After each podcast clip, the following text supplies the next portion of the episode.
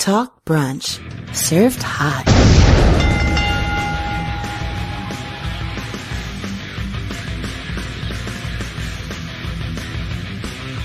Talk Brunch Live. Rick Dara here, your host, aka Captain Brunch, being joined as always with co-host Destin Soblo Frazier. It's the road to redo mania. That's exactly what it's really becoming. It's the reboot of it all. It's uh, it's the unprepared reboot of it all. Uh, with the Royal Rumble right upon us, one week from Sunday, we're here to cover all of that. And I gotta tell you, we're here a bit late breaking a bit of kayfabe, and that's because of how much thought and preparation went into this Royal Rumble. Nothing beats going to the card and seeing like eight people per roster on the Royal Rumble in a 30 man Royal Rumble and having to kind of basically just dream up who else is going to be in it. right? That is At this point, the way they book their roster, it's more guessing than anything else. Yeah, and you know what? I really enjoyed a Royal Rumble poll and being able to come on here and get a proper vote. When I looked at it, it was like, no, I don't want it to go down like that. I don't want to go on here with eight guys for the Royal Rumble and not be able to vote. And when we get to it, go, oh yeah, what about this guy or that guy or this guy? And that's what happened off the air. So I'm glad we we got on here a little late, but we took care of that. So when we get to the polls at the end of the night, vote please. A lot of work went into that. It's better than what they did. We give you the effort that they don't. Yeah, we really do. Because it's crazy when I look at the amount of people that should have just by default been on there. And uh, no, they didn't really do it. But that being They put said, about as much effort into as their logic behind why some people can just announce they're in the Rumble and some can't. Yeah, exactly. But shout out to you guys in the live chat. We'll get to your names at the end of the night as always, but also all of you listening, the OGs from the podcatcher apps such as iTunes, TuneIn, SoundCloud, iHeartRadio, uh, Podcast Addict, TuneIn, uh, also, of course, the video feeds that we have going on twitch.tv slash talkbrunch, facebook.com slash talkbrunch, talkbrunch.com, all on demand and all of that. Thank you for listening once again. Hard to believe this is episode 433. Been doing this the most consistent podcast, I'd like to say, since 2014. And uh, gonna continue to hold that title.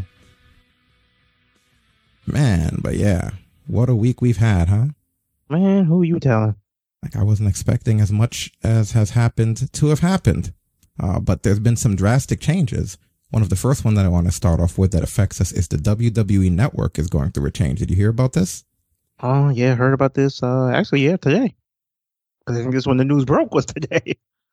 Yeah, so the WWE network is going to be moving to NBC's Peacock network, which is another substri- subscription based streaming service.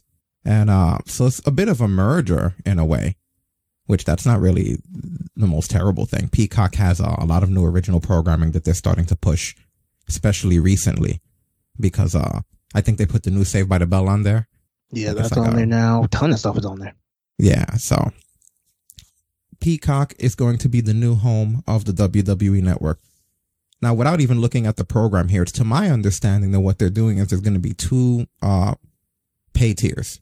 First pay tier is going to be the regular WWE network that you're used to uh for 4.99 along with all of the Peacock content, but it'll be ad supported. And the next tier up will be 9.99, which is actually the amount you're used to paying currently, but there'll be no ads. And uh, you will have the Peacock service now included on your WWE network. So you could stay at the pay rate that you're at now and just get no, more content, or you could drop it down if you don't care about the Peacock stuff. I'm assuming that the live stuff uh, on the regular WWE network on the 4.99 wall for anyone who wants it would probably not have ads Right? That would make no sense to give that ads. because even if you did, it would it would be like to break into a pay per view with ads would be a bit rough unless because it's NBC and let's not forget NBC is very sophisticated. Uh, they do have the technology that they use on the USA network to just simply picture and picture you. This isn't like just the independent WWE network that we're used to being programmed by some third party source that they hire to make it. This is now under NBC. So the the other possibility is that the people on the 499 they're going to get uh, a experience similar to Raw, where like you'll get the picture in picture, or you won't. You'll just get ads, and you won't see that part, or so you get half and half. They could do whatever. But the point is, I mean, if you're at nine ninety nine, you can stay there until we get more details in regards to uh, what's going to be happening with that. Let's see what we got here. So they said uh, this is going to go into effect when? This is going to be March 18th. a couple of weeks before WrestleMania 37. And this is because NBC Sports, well, this is actually after the news, NBC Sports is going to be shutting down. This is another thing. Keep in mind that NBC is the parent company of USA. And this is one of the reasons why, uh, a lot of the, these things affect one another. And since NBC is going to be, uh, shutting down, we're apparently hearing that they're going to be inheriting certain sports over on the USA network, right? Like I think that, uh, NHL is possibly going to be moving to Wednesdays on the USA network. Yeah, and that's that's one of their biggest nights for NHL. Yeah. So, uh, you know, you, you're going to have like changes as far as that goes. So you're going to have 1.1 million people that are part of the WWE network that are going to migrate over to Peacock. And I guess this is going to help them since they're a new, uh, starting streaming service. I kind of feel like in the future, you're going to see a lot of these streaming services start to basically eat each other because everybody screwed up and started seeing the money. And that's what happens in any business, not just streaming. When everyone starts seeing the dollar signs that the person next to them is making and they go, well, I want to make that dollar sign. And before you know it, you got 20 people trying to make the money that the original person was trying to make. Now none of you get a cut. Everyone just goes broke. Nothing. Yeah. And that's sort of what happened. And it's unfortunate because there's a saturation to the point where, uh, if you wanted to get all of the channels, we're almost at the point where it wouldn't be that different from back in the day what your parents would pay for cable because you got to get your HBO you got to get your Showtime. You got to get your WWE network pay-per-views. You know what I mean? Like you got to get your, it's literally where there, you got to get your ESPN package. Sometimes your ESPN package might include some Disney channels for the kids. Huh? Huh? Sound familiar? Gotta get that in with your Netflix. Right? You see what I mean? We're almost right there again. We're almost right back where if you want the ideal package, you're paying cable prices again, which is crazy because the whole point was that we were cord cutters and now we're cutting the prices. And basically all of the corporations as usual followed behind the cord cutters with the dollars. So that's sort of what we're going through now.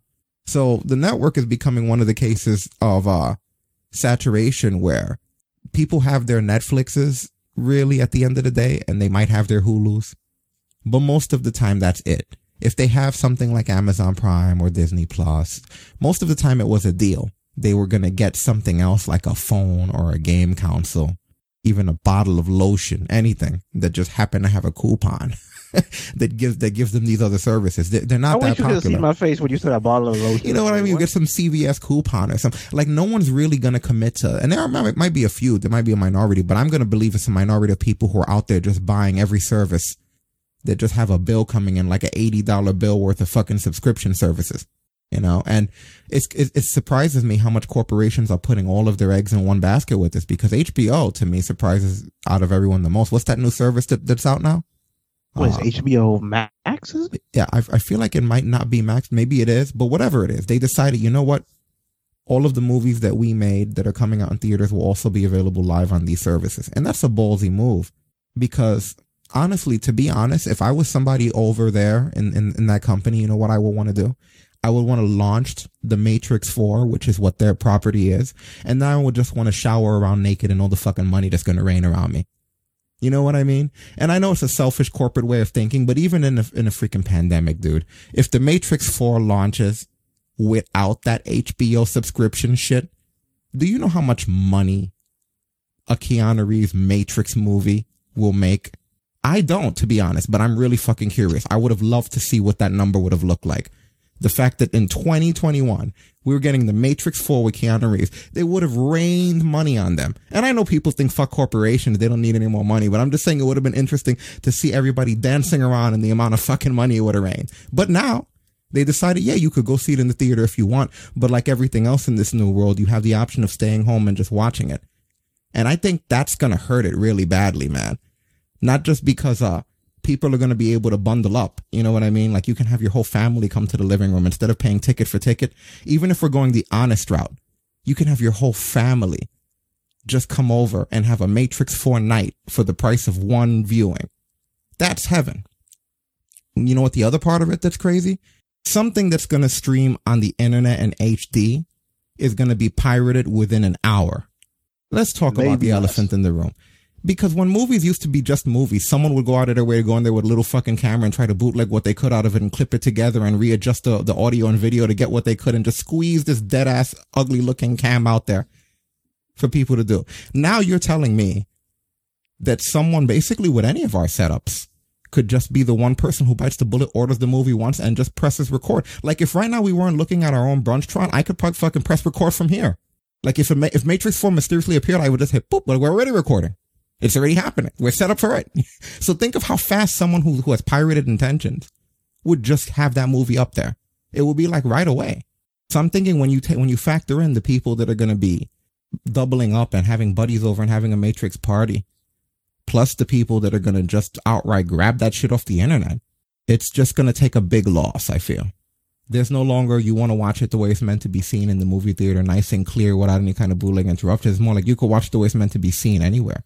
As a matter of fact, it might be better seen on some of your screens depending on the movie theater you're going to. Because if you're not going for IMAX, then the average 4K HDR TV will do you just right. And that's right, because it's coming directly from the company, it's going to have all those bells and whistles too. It's going to be like the 4K, you know what I mean? 2160p HDR, 60 fucking frames per second, you know, bask in its glory version of the shit, you know? So the problem with this is that when you have so many services and then you have WWE, because we haven't said it once today, and I, I think Destin and I have been doing really good, but we are 11 minutes into the show. WWE is really shitty right now. See, we went a whole 11 minutes without that coming up. But that's where this whole thing was going. Now, if you can basically watch The Matrix 4 that I just told you would rain money for a company just with a subscription service, or you could watch Alexa Bliss blow fireballs at, at, at Lucha Randy Orton. You know, they gotta do a little bit better. And this is the reason why this is happening. Because all they have is 1.1 million subscribers. The service never grew because the content isn't good. If they weren't bad, maybe they wouldn't be merging with Peacock. That's more like a, like, like a freaking, what's the word that I'm looking for? I don't know, like a safety net, if you will. Yeah. You know? It's, a, it's yeah, that's, that's exactly what it is. It's a safety net. Like if they because were doing okay on their thing, own, when this thing eventually falls completely apart, they got the fucking Peacock money to back on. Yeah, like if they were doing okay on their own, why would they need Peacock money? Like if do you think if the network was doing successful and there were like five million people, like the way Netflix had, what does Netflix have? Like I, mean, I want to estimate maybe twelve million, but probably even more with Netflix. Somewhere around that. They have some crazy numbers. Places like Netflix, Hulu. This one I watched that's free called Tubi TV. Like yeah, but when you have all of those and they have millions and you only have a little over one million, that's the reason you want Peacock. And Peacock, yeah, they're struggling too, but they just invented that shit. It's to be expected. So this deal Peacock's helps, new. Like yeah, this deal this deal helps WWE. And at least they know who's getting into bed with who. NBC knows WWE. They have a partnership with the with the USA Network, so it's pretty much the same thing, just being extended over. This is the reason why they had to make sure that they keep themselves nice and tidy with those TV deals more than anything. Why do you think that the stuff on the network's lackadaisical? Because of the fact that you have you want to please USA. They're the ones that are going to come in with their big, giant fatherly hands and save you during these shitty times. and that's essentially what's happening here. But everyone benefits because they're going to get more money. They're going to get a lot more money. Let me see if on the program we have how much money they're going to get for this 1.1 million subscribers. So, so it's like what, like a billion? I think they yeah, told so the, the, half price of the network's four nine ninety nine per month. It'll be four ninety nine.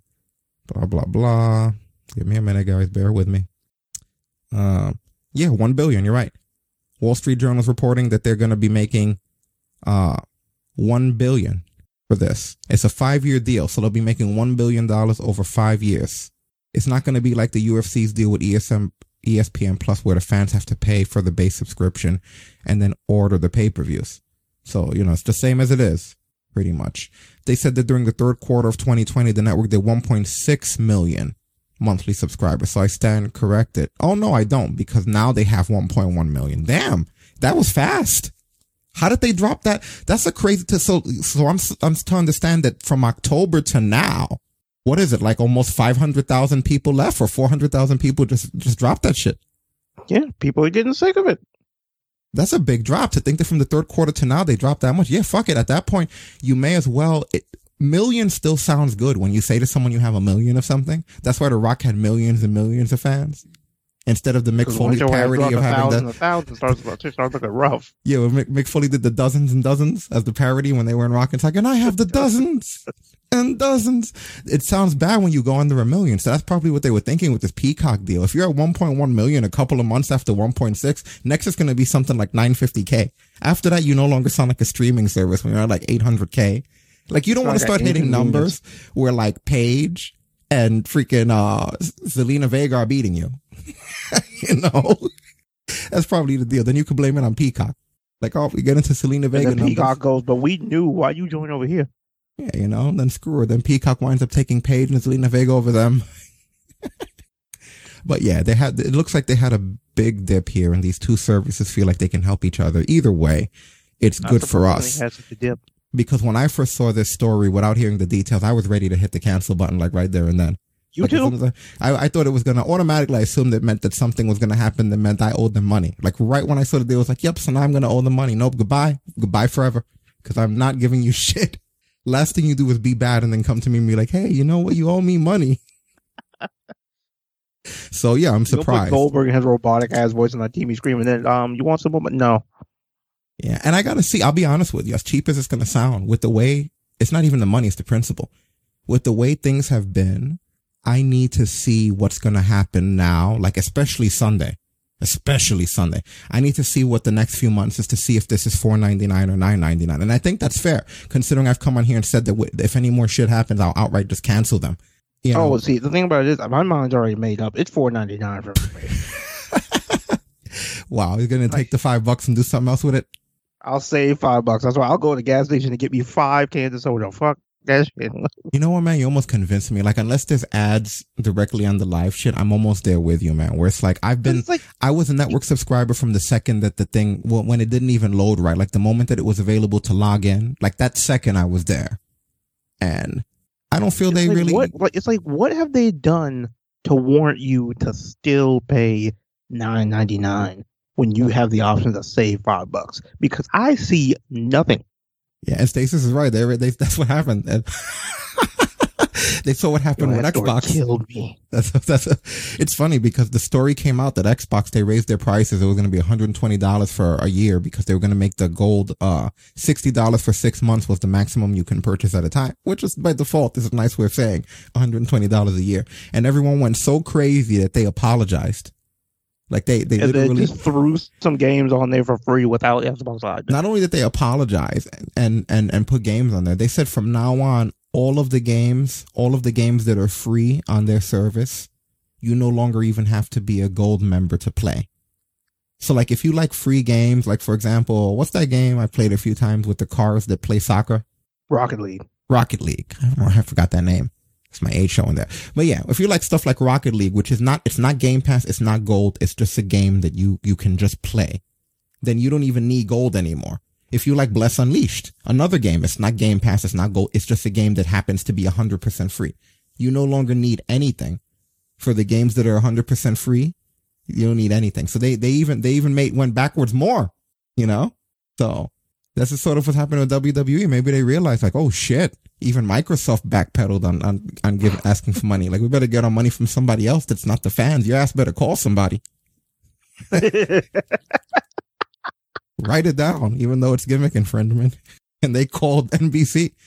Cause yeah, with the way that, like I said, smart move. I didn't even realize until this came out that they were at 1.1 million users.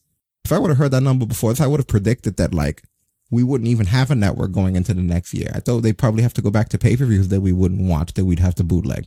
Cause there's no fucking way I could give them $60 a month on a pay-per-view. Not in their current condition.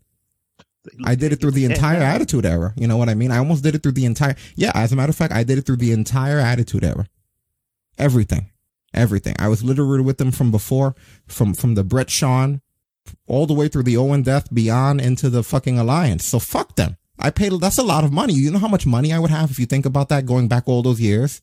Keep it at four ninety nine, and if something amazing happens before March, I'll bump it up to nine ninety nine. So I think I'm with Destin now. You know, the bad part I realized when it comes to me, something would have to amazing have to happen and have to happen for the whole year. Because the problem with this company is they'll do something amazing for two seconds, rope everybody in, and then it's like, all right, back to shit. So what if, like you joked in the chat, what if the CM Punk shit is real? I mean, I'm gonna have to see what happens after because they fucking they they, they they they it's like I've said before, they don't think past the pop. Yeah. We are her freaking cult of personality, and next thing you know, he's jobbing freaking Mustafa Ali on main event shit. It's like, what? I just feel like he's the kind of guy that wouldn't tolerate that though. That's the only reason I'd feel a little bit more comfortable. It's not even like the other fans that he has, the really crazy fans. There's fans that he has that have made me, someone who's always been a CM Punk fan, there are fans that he has that have almost made me turn on him just because of how obnoxious they are. Where like he's like a god to them. You know what I mean? Like this deity that's the best wrestler. For me, it's not that he's even the best wrestler in the world or anything like that. He's one of the best. He's really good, well spoken, uh, A plus and all that. Not worshiping his ass or anything like that. But it's because he's the kind of guy that I don't think he would take that. No matter what the contract is or what the written clause is or who backstage, Mike Carrano or John Laurinaitis, whoever the fuck, I really don't think, I think there'd be a limit to what they can kind of like the way Moxley was at the end.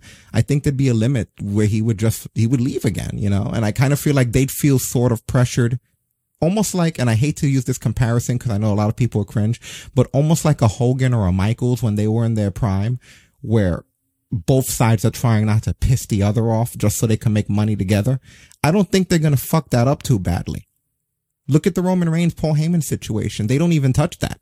They just leave it on autopilot and let them do whatever they want. They stay completely out of that. They manage the rest of the company and leave the Roman Reigns shit alone. And it's visibly so because there's literally an entire part of the company that functions well and it, and isn't shit. And then everything else around is like you can tell that they're not messing with the Roman Reigns shit at all.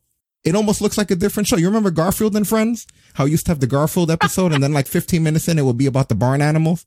And the two things weren't even connected. Garfield and Otis never fucking interacted with those barn animals. I don't even know if they knew each other. No. I actually wikied it one day and I think it turned out that that was just a different comic strip and that someone just went, man, fuck it. Just put these two things as one thing, Garfield and Friends. And that's why you never really see them on the same thing. That's sort of how I feel about Roman Reigns and Paul Heyman versus the rest of the WWE universe. Roman Reigns is Garfield and WWE universe is the Friends. you know, And we use that term they're the fucking out. Like they literally like that doesn't feel canon canon to like what you see. It doesn't feel like when you watch SmackDown, like first Roman Reigns show starts and like you get to find out what happened with Roman Reigns' show, and then once he They leaves, take, the, they take a long ass commercial break until it runs back with Roman. then the next show starts right when he goes through the curtain. You know what they should do? They should let that happen. Start the show with Roman Reigns music. He comes out, he has his show and shit. And then when he goes through the curtain, then suddenly everything you hear the thunder and are you ready for a good? All right, now we're starting the bullshit. Now comes a because that's what it really feels like. So I mean, I kind of feel like CM Punk. do nine ninety nine. So I kind of feel like CM Punk, whether you like him or not, or whether you think he's the best or not, like he's the kind of guy that will be the same boat where it's like his stuff is going to be his stuff. He's not going to be involved in any of that shit. And even Moxley and AEW sort of has that. Where like, I've always said that Moxley doesn't really even feel like he's part of all of the shenanigans. I only see Moxley when it's time for something involving him. He's not just hanging out backstage and being part of the, the best friends or with Orange Cassidy or telling jokes or having little mix Screwed tag. himself at the other time to whoop ass. You know, yeah, he isolates himself completely.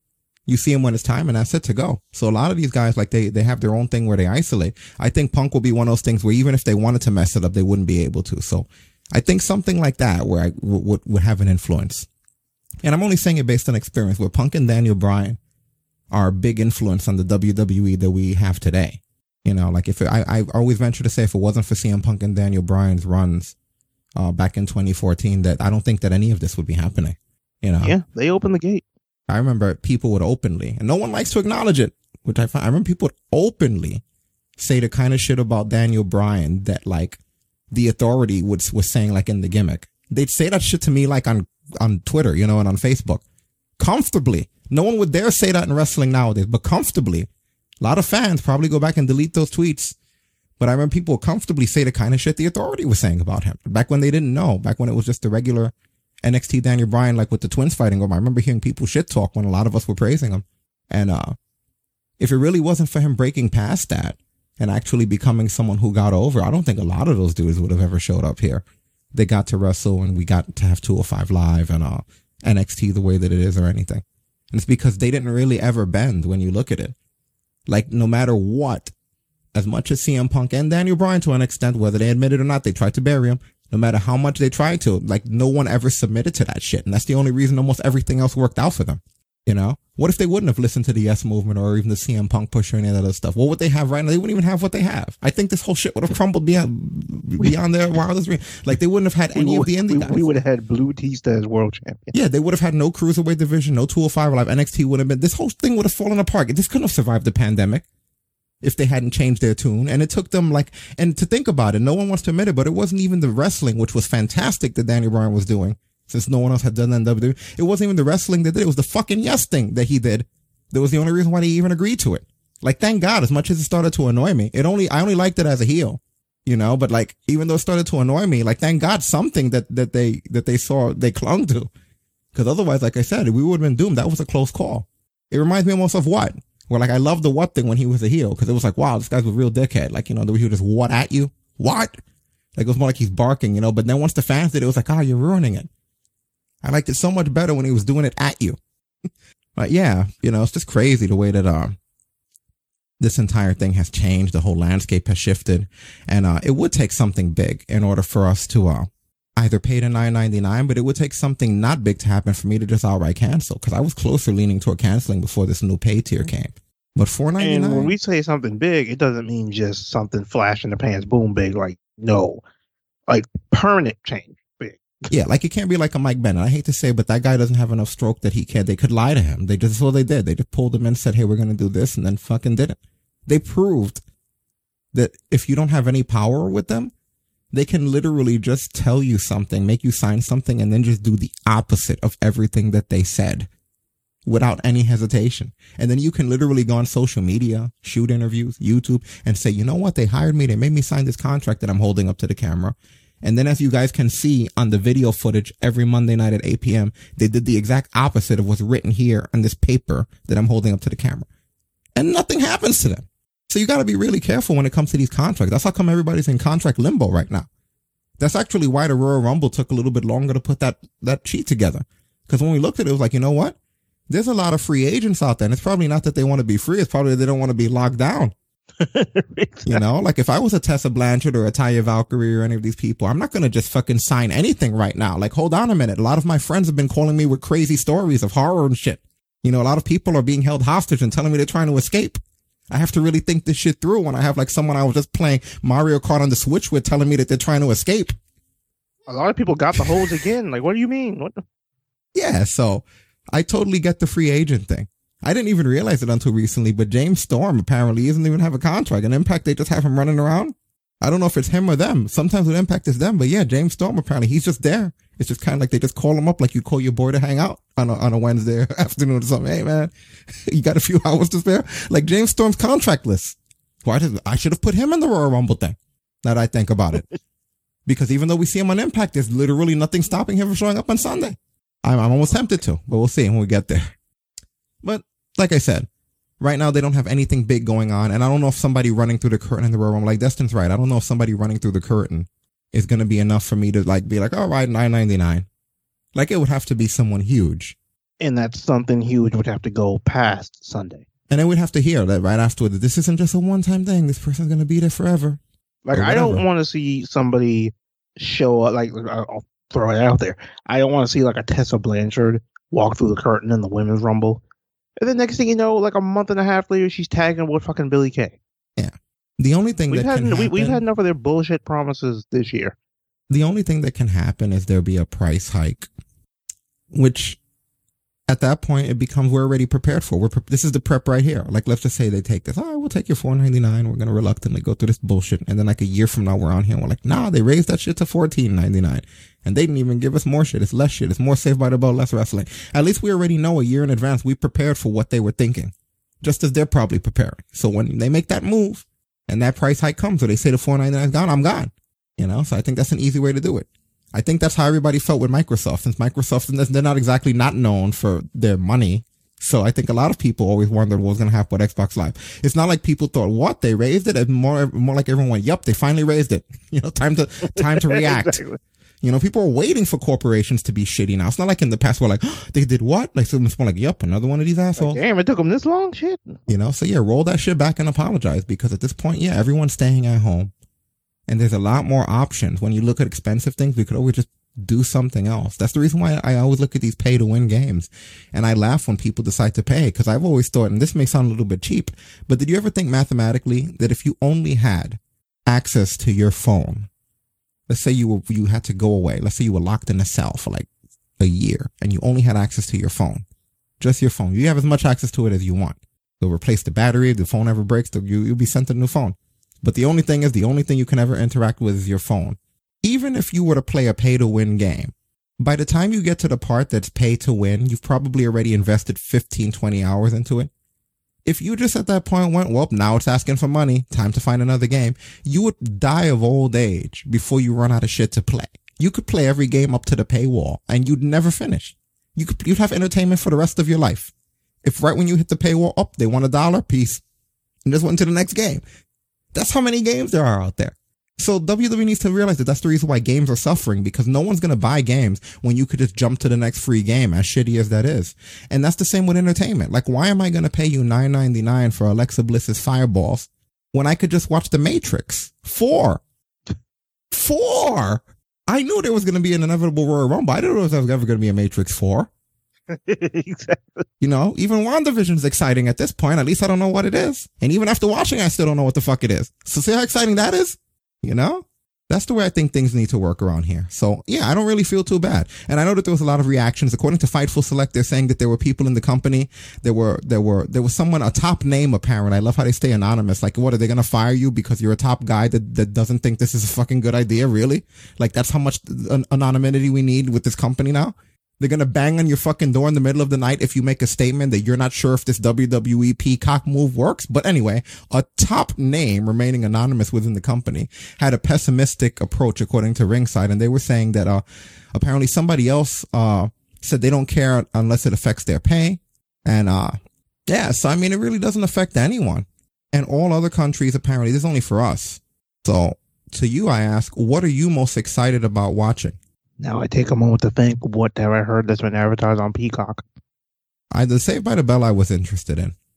They Yeah. put the first episode on YouTube for free, and I, I have nothing against it, but I was so interested that when I saw it, I was like, oh, the whole first episode for free. And I pressed the button on it, and it showed like an overhead view of like the waves and, and I guess Bayside or whatever. And to be completely honest, dude, I was gone like 40 seconds into it. I was just like, ah, blah. what, what's up, Weekly Planet? And it wasn't even like, fuck it. It was just like, you know, I'm scrolling through YouTube. I wasn't there to commit to like an episode. So it's like, ah, blah. I just kind of left. But that's sort of how I feel about the stuff. And that's the top thing that I'd be interested in with Peacock. Yeah, just like- because, I'd be more interested in the other stuff that's on Peacock than the network at this point. Because I know all the bullshit is going to be on the network. I don't know what's on Peacock. I wonder what the structure is going to be like though. Do you think that like the actual interface, like I don't know if we're going to be able to keep the physical WWE network app. This will be the third time because we Well, have from what I've app. heard, yeah, it looks like I think I've heard the app itself is going to be shutting down. That's incredible because the, the they they shut down an app before this.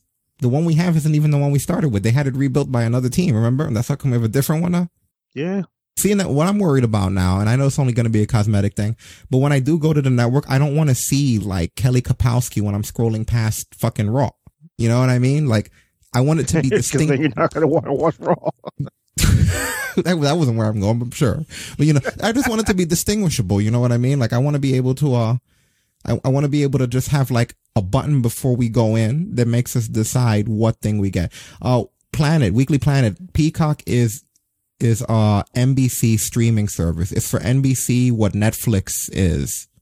So this is NBC's version Hulu, of like, kind of like yeah, that. Peacock is NBC's version of Netflix. They're gonna have exclusive TV shows. Like they brought back Saved by the Bell, where like Zach and Kelly and all of them are the parents now, and their kids are going to Bayside, and like Slater is- and and freaking Jesse and all of them are the teachers. So that's like one of their big sells. I honestly don't know what else is on Peacock, but the point is that the WWE network is gonna be moving into Peacock, part of the NBC streaming service. So you'll have options. You'll be able to watch new episodes of uh I mean, you can get everything for free if we're gonna be if we're gonna. that's that's the we're- problem with with we're gonna shoot here. You know what I mean? And that's the whole thing. A lot of the time, you just want to give money, and that's the whole thing. You have to depend on the kindness of strangers when it deals with the internet. Now, people are gonna give you money because they deserve your stuff. This is the reason why I would buy indie stuff a lot of the time. Like sometimes I would get Shimmer and Shine pay per views just because one or two of the girls on there, like I really support it. And I was like, you know what? I'm going to pay. I'm sure I could wait a couple of hours and this is going to wind up somewhere that I could click on it. but I'm going to give this money because this person giving me such joy in their entertainment that I want to just fucking contribute to whoever's pushing them. So sure, here you go. I'm not going to, there's, there's meals, there's Chinese food you could order is more than some of these i pay per views. But that's the whole point. That's the attitude that people need to have. They need to look at the WWE network now and like the stuff so much that they want to give them a dollar. Not just a dollar, but you know what I mean. So then maybe this merger wouldn't be happening. And they said that um Yeah. these negotiations have been happening for a long time. They said at least at least since last January. So uh This is this is a migration that has not been just last minute. And then they thought that this was going to happen a lot sooner, actually. But because of the state of the world, it actually got delayed. So we already were supposed to have merged over with Peacock. So that is interesting. To be honest, as much as you're knocking the WWE network, Destin, I have to question whether or not that Peacock stuff would have been sustainable on its own since I'm still sitting here trying to think of something else besides Saved by the Bell. Can somebody go on their website? Somebody tell me what else is on Peacock besides I mean, Saved by the Bell? I think with Peacock, I think I know Peacock. I don't even know if it's been around six months, maybe, but it's been. I know they have The think- I think- Office, but you see what I mean? Like a lot of people are like, oh, It, I it really watch- hasn't been around long enough, but I think I think they're I think they're also doing it because it's on the it's growing at this point. And that's one thing that I Like, keep seeing people people are hearing about tweeting, like, oh yeah, now I can watch The Office and WWE Network. Really? Is that the selling point for a lot of you guys? That the fucking Office is on there? the show's over though, right? Which means you guys all experienced every episode already. You have time to go back and do that. Like I love Friends and Seinfeld, but I would never be like, yeah, like if they were on, I wouldn't be like, yep, time to start from episode one. Fuck that. No, who have that much time? Really? We're gonna rewatch The Office?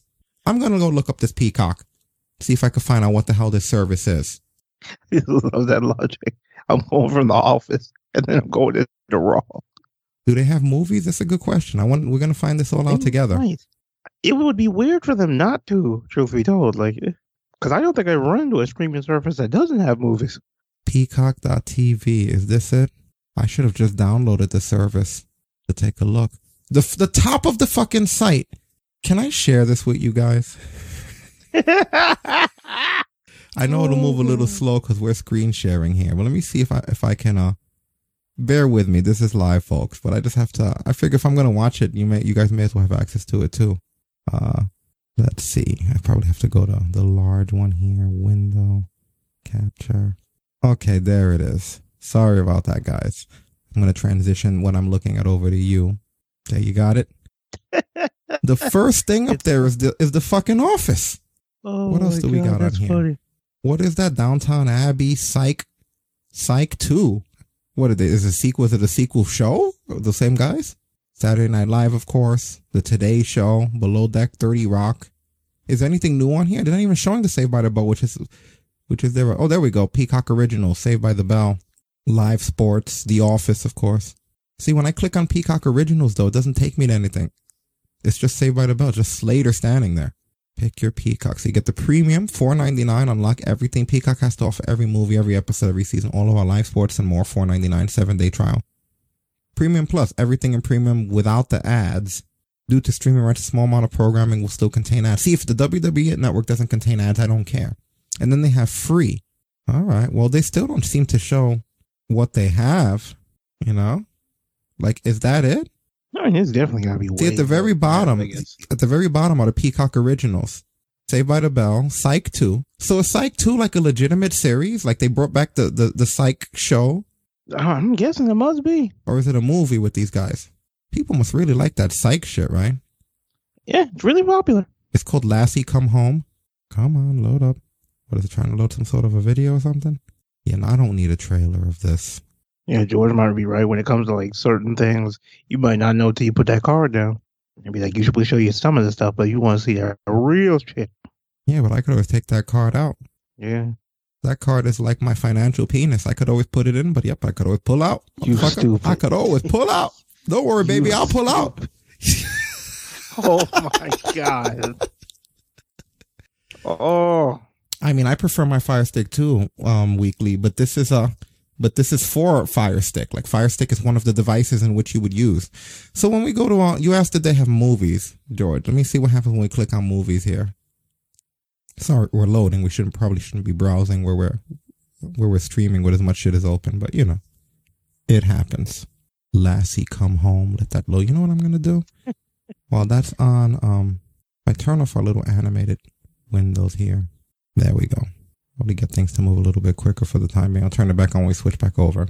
American Psycho, Lassie 2. I mean, the Lassie 2 is the Psych thing. So those are movies then. Okay, now it's loading in. Good. No, st- get that stop. Can I? Yeah, we want to get the arrow to go across so we can see what else. Sleeping Beauty. That looks entertaining, right? Oh, is that the furthest that the arrow goes? Really? That's their movies?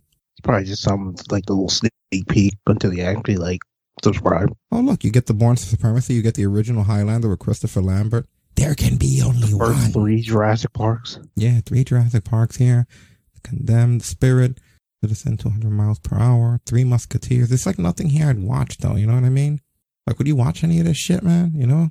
It looks, this almost looks like Tubi and like Crackle and all that kind of almighty Thor. You know what I mean? It looks like they picked the bones of Crackle and Tubi and all those other free services and just gave you the fucking afterbirth. You know? Okay, 'cause yeah, for, for, for everybody who don't know, you go on Tubi, you go find that indie shit there. Yeah, I, I uninstalled it just as fast as I installed. I was like, whoops, nope, not for me. Look at this Backstreet Boy documentary.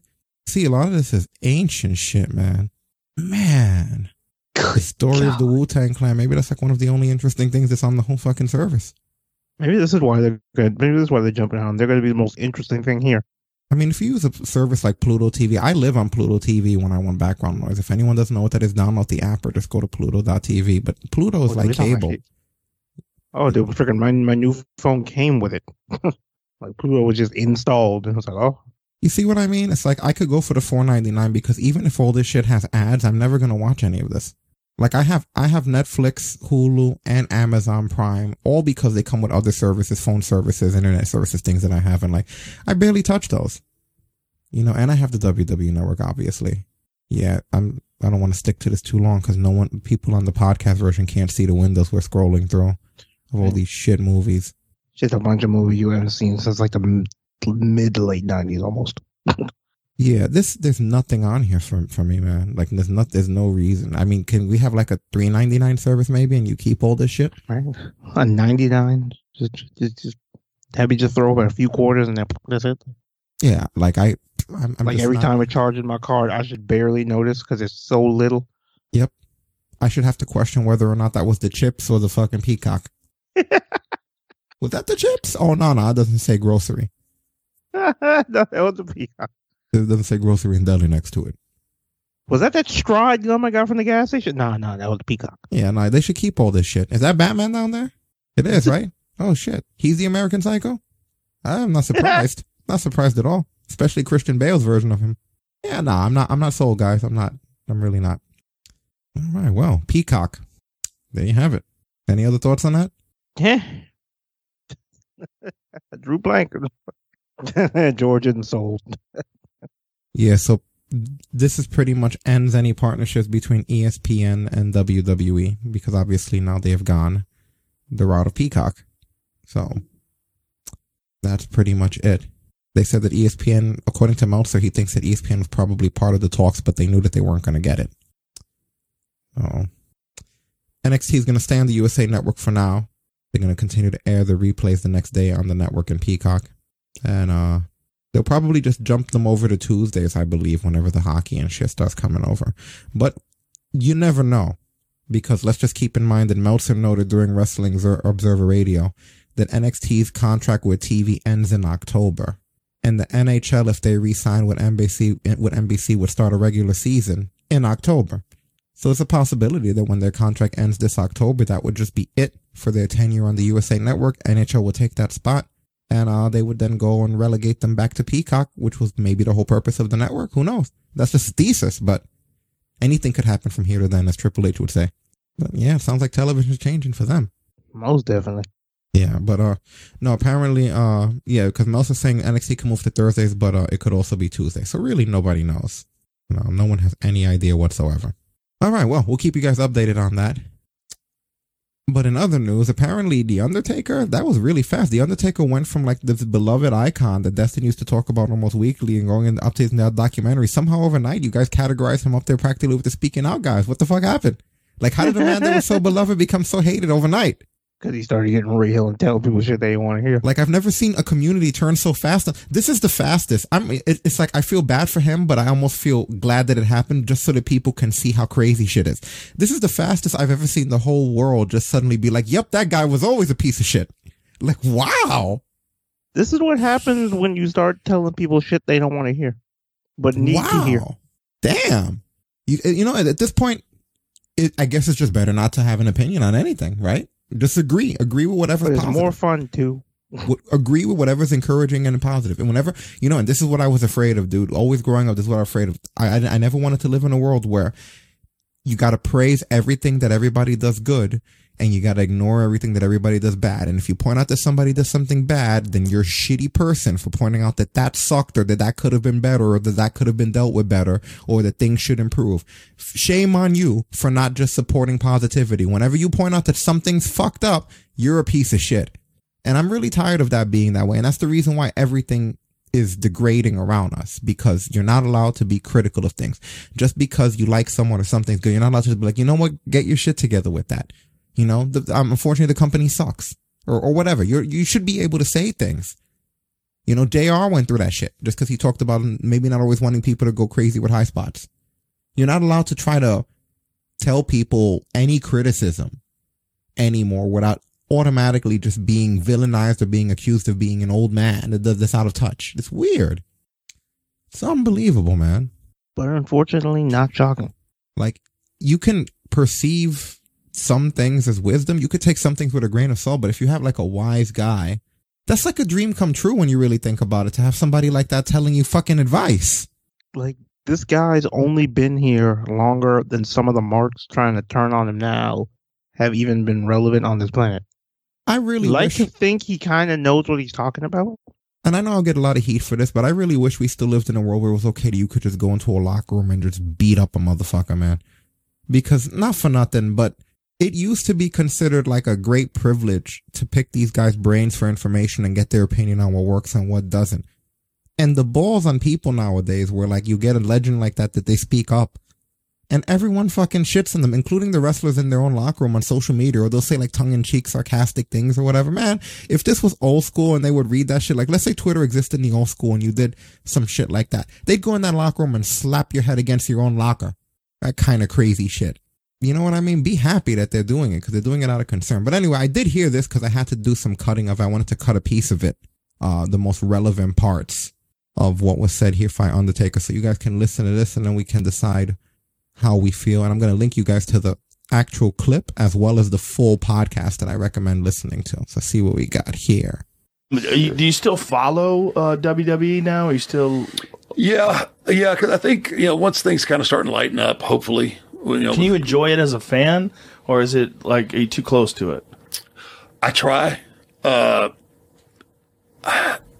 the, it, it's tough right now for me because it's the product has changed so much, and uh, it's kind of soft.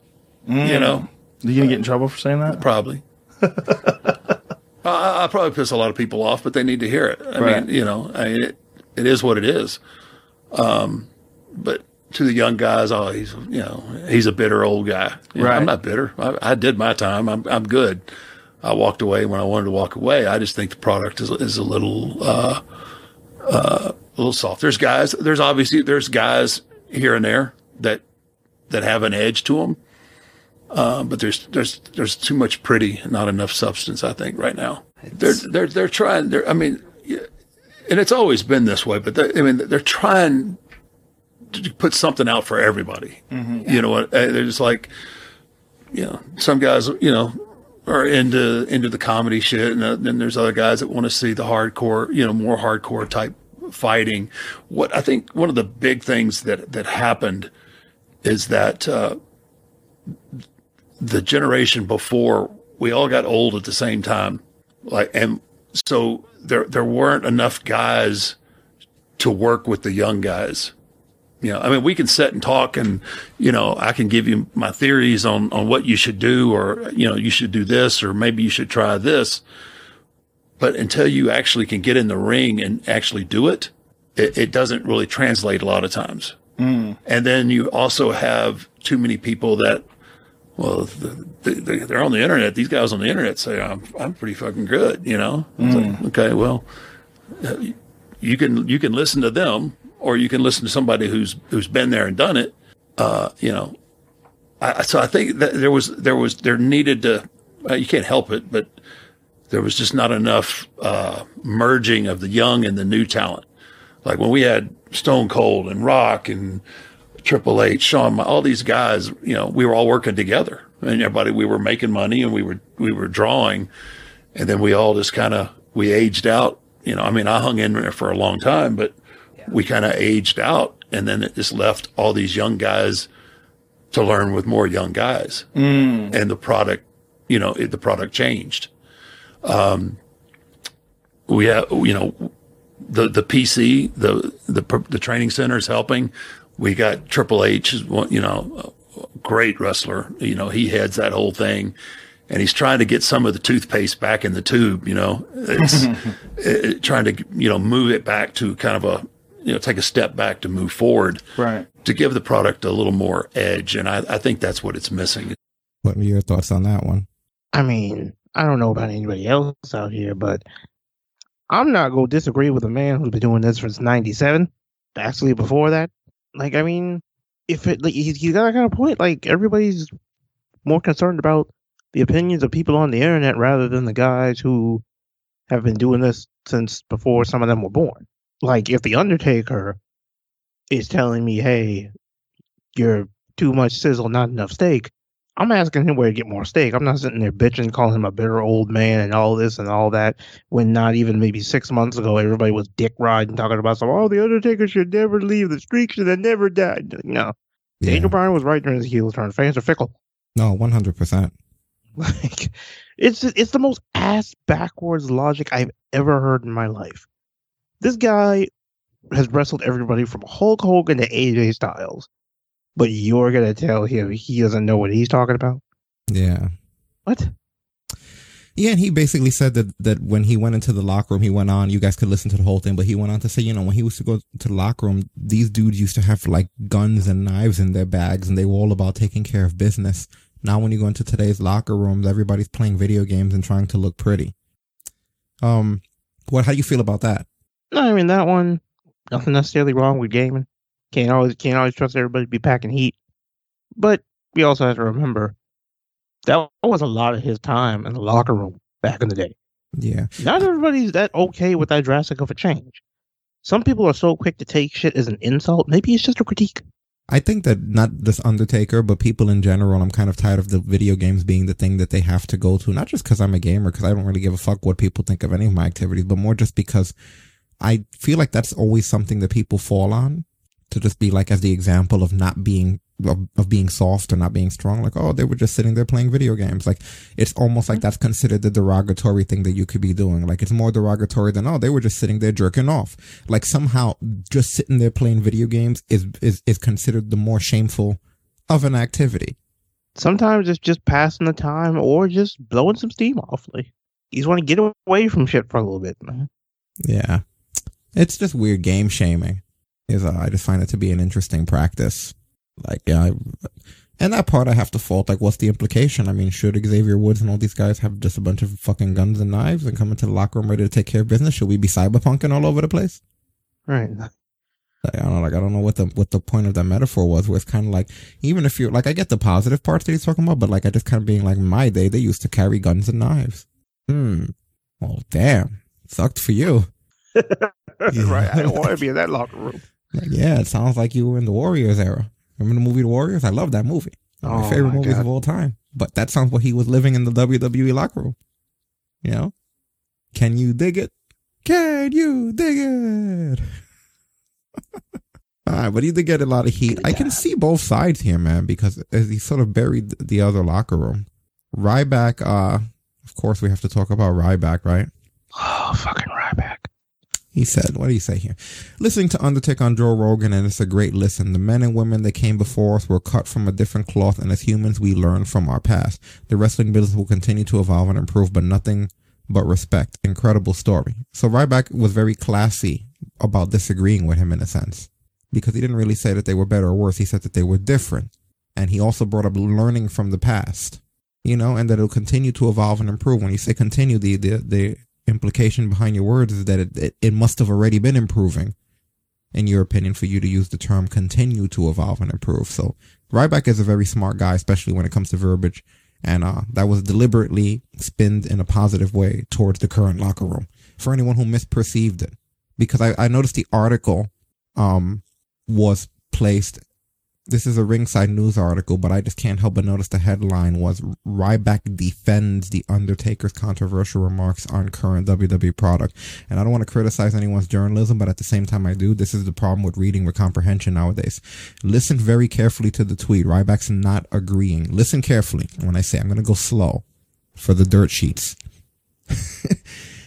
Listening to Undertaker on Joe Rogan, and it's a great listen the men and women that came before us were cut from a different cloth, and as humans, we learn from our past.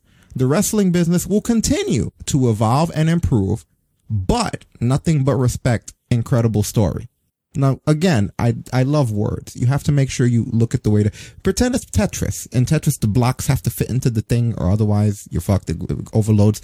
You got to align the words so that they make sense in your brain. And he's not going to say stuff like, uh, he didn't say the men and the women cut from a better cloth. He said we learn from our past, you know, and he said that uh the wrestling business again will continue to evolve and improve because in his opinion it's been evolving and improving. And then he says, but nothing but respect. You wouldn't say but unless you were going in the contrary direction of what your initial opinion was. That's like if I said, Destin, I disagree with your opinion on The Undertaker, but you're a cool guy.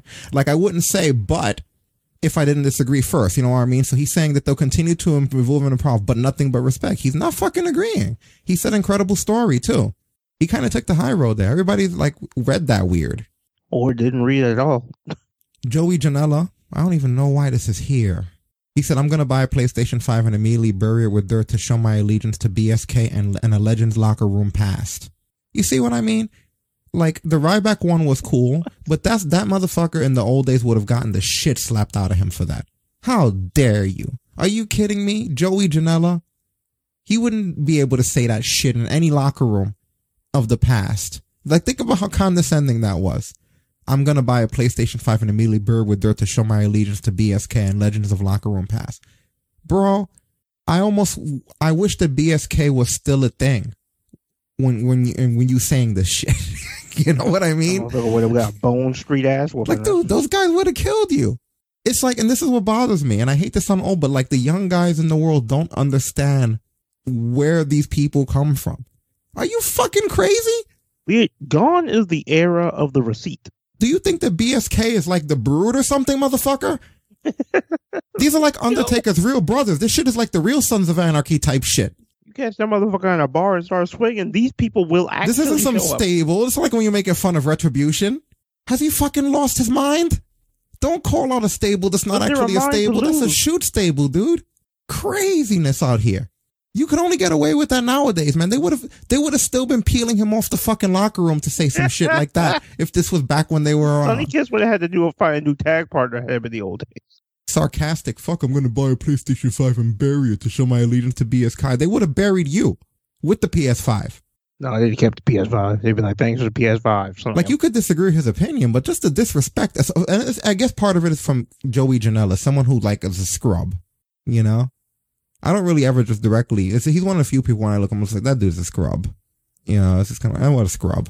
I almost rather someone like Ellsworth or, or, uh, or, or anyone else, you know, Santino, anything, anything over that. Santina. anyway, what did Drew McIntyre have to say about this? WWE champion. Let's have a look. I think we have an audio here. What was he on that he said? I guess we're gonna find out. Drew Mac. Oh, this is long. This, this is Sportskeeda, and it's seven minutes. Long. How you are? This- um, you know, speak to the world and let them know.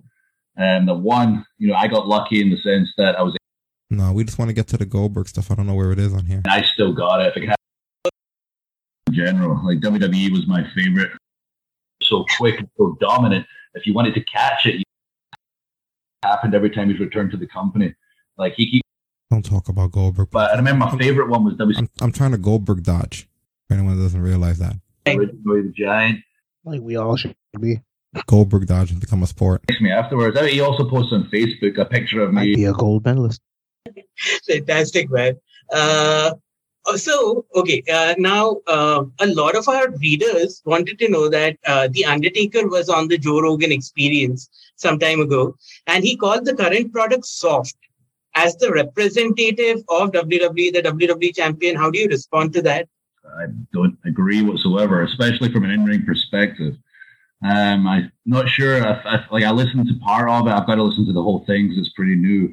But I think you may have been referring to like the kind of storylines and characters, etc. Right.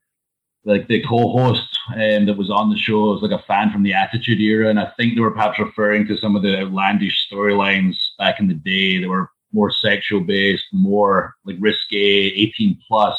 Our current project product is PG. There's only so far we can push it and we're willing to push it. There's certain things from back in the day that was awesome and certain things that were not awesome that I wouldn't want to go back to.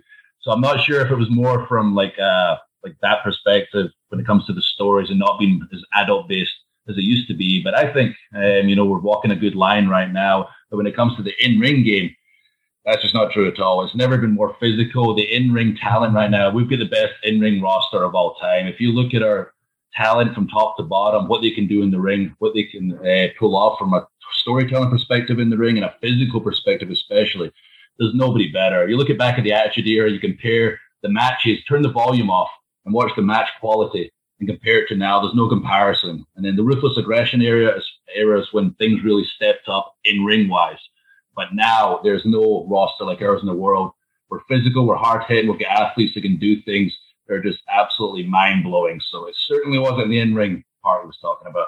I know firsthand because I'm the one hitting most of the people and they're asking me to stop hitting them so hard. You know, Drew has a very compelling argument, man. And I think I agree with Drew more than Taker in that case. Unfortunately, Drew said that if Taker, he thinks he's referring to the storylines and shit, but he wasn't. Because he said the locker room, he gave locker room examples of them in the locker room he compared what they had in their bags in the locker room, how they acted when they were backstage in the locker room and what they were doing. He almost never brought up anything in ring. But McIntyre makes a great point. Everything that he said there, if you go back and watch the Attitude Era matches and you turn the sound off compared to the current matches, you can't even compare. They, they have the best roster in the world right now. They have the best wrestlers in the world right now, the best wrestling in the world right now physically. And no disrespect to Undertaker or anybody from the past, but they couldn't hang with the wrestling style of now. No fucking way. No fucking way. Not at all. I've shown people the Attitude Era that have never seen it, that have only seen like this era. And they get taken back by how there's no wrestling. They're like, they're not really even doing, they don't really wrestle that much. Like, no, they don't. It's a lot of striking, a few slams here and there. Those sequences that you see, non-existent, man. The Attitude Era wrestling doesn't age well. And honestly, the further we get away from it, the shittier it looks when I go back. And as someone who grew up in that era, but the, the attitude, some of the shit earlier than the attitude era ages better. I've seen some of the b- black and white and the NWA. I've seen some of the Pat Patterson, the Ricky Steamboat and the Randy Savage shit age fucking better than the Road Dogg and X-Pac stuff. you know? And it's weird. It's the best I could compare it to is for gamers out there. Anyone who's a gamer, you'll understand this when you grew up, you had a uh, Nintendo and Super Nintendo and uh, things like that. And when you look at those things, graphically, um, they were all hand drawn sprites. They were all hand drawn pixels, but they were really gorgeous when you really look back at it. Like the way that they would draw Mario and Zelda and the environment and the trees and stuff. Considering the hardware limitations, it was just very clever to have somebody go in there and hand draw a lot of this shit and just make it like come to life like in a cartoony world. You know, to the point where like if we went back right now and we play like an old Super Nintendo Mario or Zelda or anything, you can still look at it like on a big screen and be like, man, this is still really cool. Like the way that everything, the small characters were drawn with such detail and, uh, you know, you can appreciate it. Then we went to PlayStation and they changed from using, uh, that kind of stuff, pixels and, and, uh, sprites and stuff to having like polygons and like 3D textures. Now keep in mind, they were just learning how 3D works and how 3D looks and how 3D is supposed to move even though it came like a decade later, if you go back and play PlayStation right now, it looks like fucking shit. Everything just looks square and blocky. The characters are fucking frightening. You have nightmares about them. Fighting, fighting characters in their winning poses look like square fucking possessed blockheads. Everything's all screwed up. The joints and shit look all crazy. People look like their arms already broken before the fight starts. It looked like shit for a long time. There was this middle area where the adjustment from the old to the new just made the middle look like shit. The whole PS1 era, as much as people have nostalgia, it looks like shit. We only thought that it looked cool because before then, we could never see like around and behind and under tables and the 3D was what made it impressive that you can rotate a camera even in a shitty blocky looking world. We hadn't gotten to the point where the 3D looks good and you have the benefit of looking around and everything's good. You had to have one or the other, either the cool looking flat world where you draw it like Disney or the shitty, ugly, badly textured 3D. It took us a while to get the two. But the point being that now people that are like 18, they go back and look at PlayStation, they go, what the fuck is this? What the fuck's going on? Oh my God. But a lot of the games that came out for Super Nintendo and before, it looks like the games they play on their phones. So they're not that taken back. Like if you play a phone game, most phone games kind of look like the Super Nintendo era, right? When you think about it, like the Super Nintendo, Sega Genesis era, the 16-bit era, like your average casual phone game looks like those games. So if you see those as a, as a teenager, you're just gonna, oh, okay, you're playing it. But if you saw somebody playing like Battle Arena Toshinden or Tekken 1 or something, but like, what the fuck is going on? Like you can't even, it looks weird. That's sort of what the attitude era is. It's the PlayStation 1 era. Ironically, it was around PlayStation 1's era. It didn't age well. Who did you like as a wrestler during the Attitude Era specifically? Like a wrestler. Who were your wrestlers? Shit. Shit. And Was honestly, for me, at that time? I don't, I don't know if the Tajiri was there yet. and honestly, for me, I almost feel like it's cheating, like when people count the radicals, because I've always said that for anyone that watched when the radicals first showed up live, like when all four of them showed up, it, it changed things kind of like when the shield first showed up. Like from that moment on, everything had changed. Like when all four of those guys showed up at the same time on the same night, having people like that in the mid card and top tier, Eddie Guerrero, you know, Dean Malenko, Perry Saturn, you know, having all of those guys together, that sort of, uh, that changed everything. You know, but of course, Benoit, you know, that changed sort of, uh, the wrestling style immediately. Go back and watch that Raw where the Radicals showed up. Pretty much after that, everyone had to get their shit together. You couldn't just go out there and just throw a couple of potatoes and do a couple of covers and backslides and shit, you know? Like once those guys came, by default, things changed. But there was a large chunk of attitude era before those guys. You had your Val Venuses and your Godfathers. Nothing wrong with those guys. Especially Godfather, because he could be but a, a, a physical guy. But the point is that before that, the style wasn't there. The wrestling wasn't as physical. The guys weren't as tough. Some of these dudes would have had fucking heart attacks having the matches that we see now. I think the disrespect part, as much as I defended Undertaker, I think the disrespect part is calling that locker room soft, like using the word soft, uh, specifically because he still wrestled in their era and a lot of them had to physically keep him alive and prevent him from dying in this era. No disrespect meant whatsoever, but people had to make sure he was okay because he made the decision to wrestle in a young man's game, which I know Booker T apparently got heat because he said that Goldberg, he told Goldberg this is a young man's game. Booker's fucking right. Anyway, but because he was decided to wrestle in a young man's game, people had to take care of him. You know what I mean?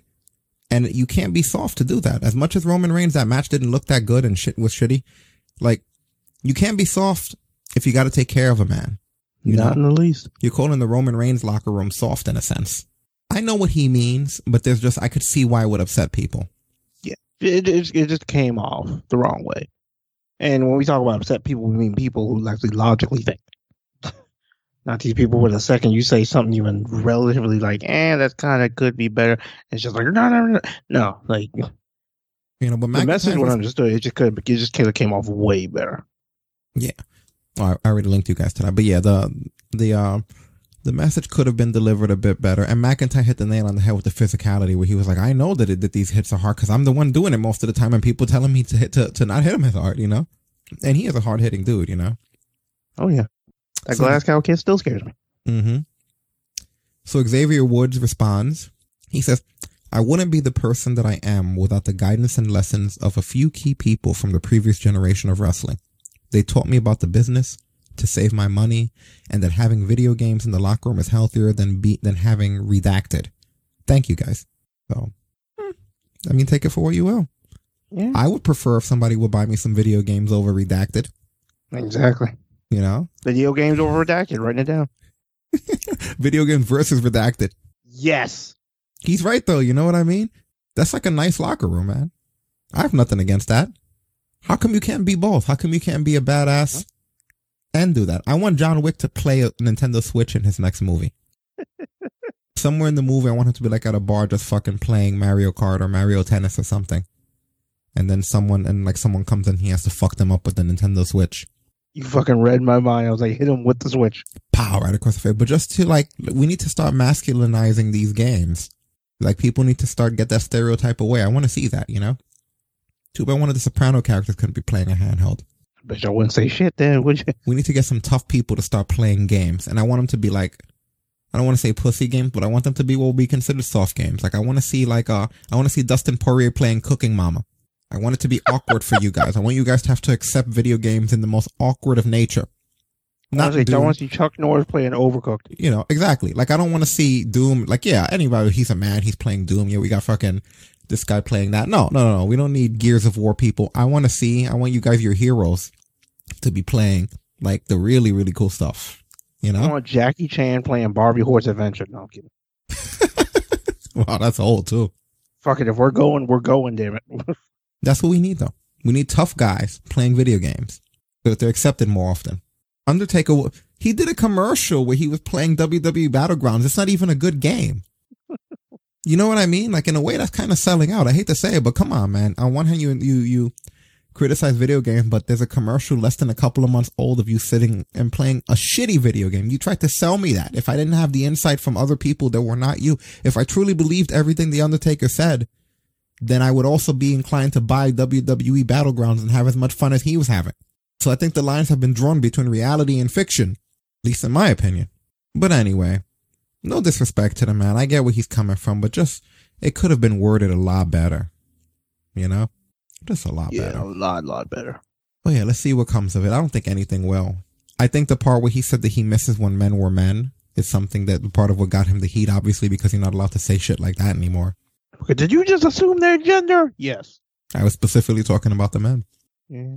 Anyway, let's talk a little SmackDown. I'm not going to talk all the weeklies, but I am going to go a little bit backwards in the sense that I want to talk SmackDown and get it out of the way because there's stuff, there's elements of SmackDown that are going to carry over into our other news conversations. But one interesting thing that happened before SmackDown was Paul Heyman spoke to BT Sports and he put over Jey Uso. Did you see that? I heard about it, but I haven't heard it. Yeah, I heard about it too. I grabbed it here. You see. There we go. Is there ever any doubt in your mind when you attach yourself to someone that you can bring the best work they've ever done out of them? No. So to have Jey Uso alongside you now, obviously it was a bit fractious at the beginning, but he's he's in the family, he's alongside you. You see him and he's soaking in these great performances. Is he becoming better and the, the, a, bigger name and a bigger star by just by osmosis, or was that always well, there and it just needed you to bring it out of him? I don't think it was fractured. I, I think these were the necessary growing pains for Jey Uso, part of the best tag team of the past 20 years, to become main event Jey Uso. I mean, Jey Uso is a singles star now.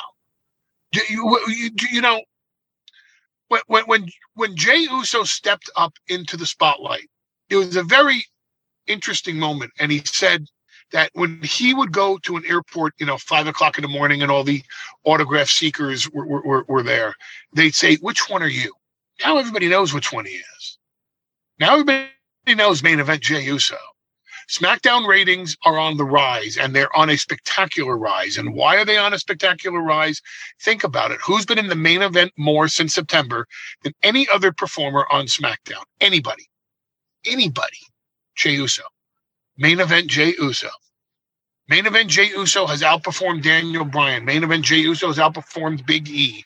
Main event Jey Uso has outperformed every single superstar on SmackDown. How?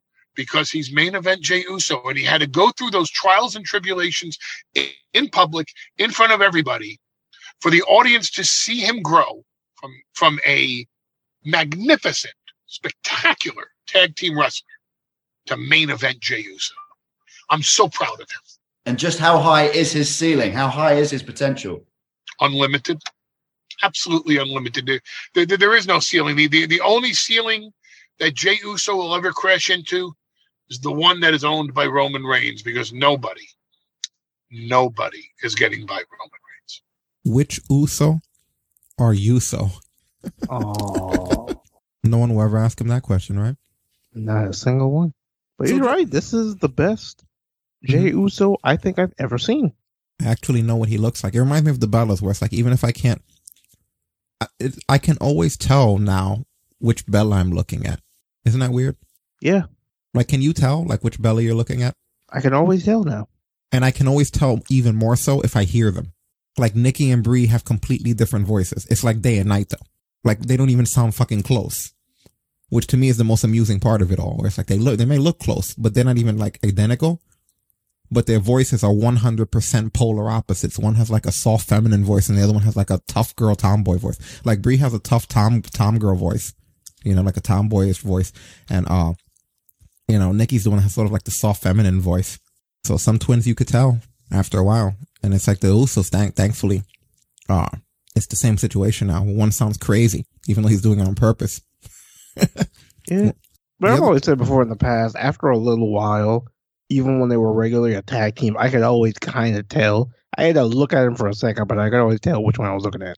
Well, good for you, because I would always come on here and be like, and Uso came off the top. it Like, I was more of the demeanor I noticed because Jey always had a little bit more of an intense demeanor than Jimmy. like you motherfuckers are, are deciding to have these crazy matches that are fast paced plus looking like that. No, no, no, no. I'm not going to have a seizure trying to figure this out. There were a bunch of super kicks and a lot of high flying spots that all happened within 15 seconds. And one of them went over the top. you know, who knows which one with all that blur of shit. You know, dress different, wear different pants, something, change your haircuts. Now at least it'll be different. Please have uh have Jimmy come back different. You know, just look total. I've been saying it, dude. Go back since back when they were doing that little dance, the bulldog, ha, that, that whole shit they used to do. Like ever since back then, I used to say if only one of them just looked different from the other, like just try to look different. Like don't look identical. That doesn't that doesn't do anything for you, you know. But whatever.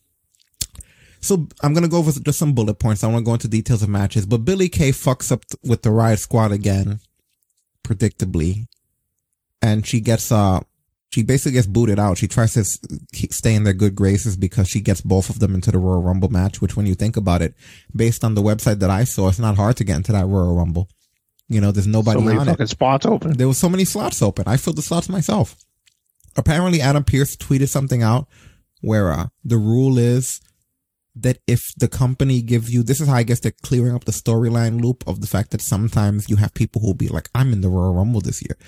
If the company gave you permission to proclaim that you're in the Royal Rumble, then you're in the Royal Rumble. Otherwise, you have to qualify. So that's just them covering their own ass of how you have people who have to qualify for matches, but sometimes you'll just see a segment where someone's backstage and they'll be like, my hair was set on fire by such and such. So guess what this means? I'm in the Royal Rumble. Oh my god! My panties were stolen by such and such. Mean, which could only I'm in the mean Royal one, Rumble. which could only mean one thing. Like that's how come you have so many disheveled segments where it's just kind of like these people are just announcing. and It's like nobody, but then why do you have people having to kill themselves to get into the damn thing? You know? And then what makes it, like Adam Pearce opens up a bag of worms with that because then what makes you guys decide the people that can just announce it and the ones that have to fight for it? What makes it fair?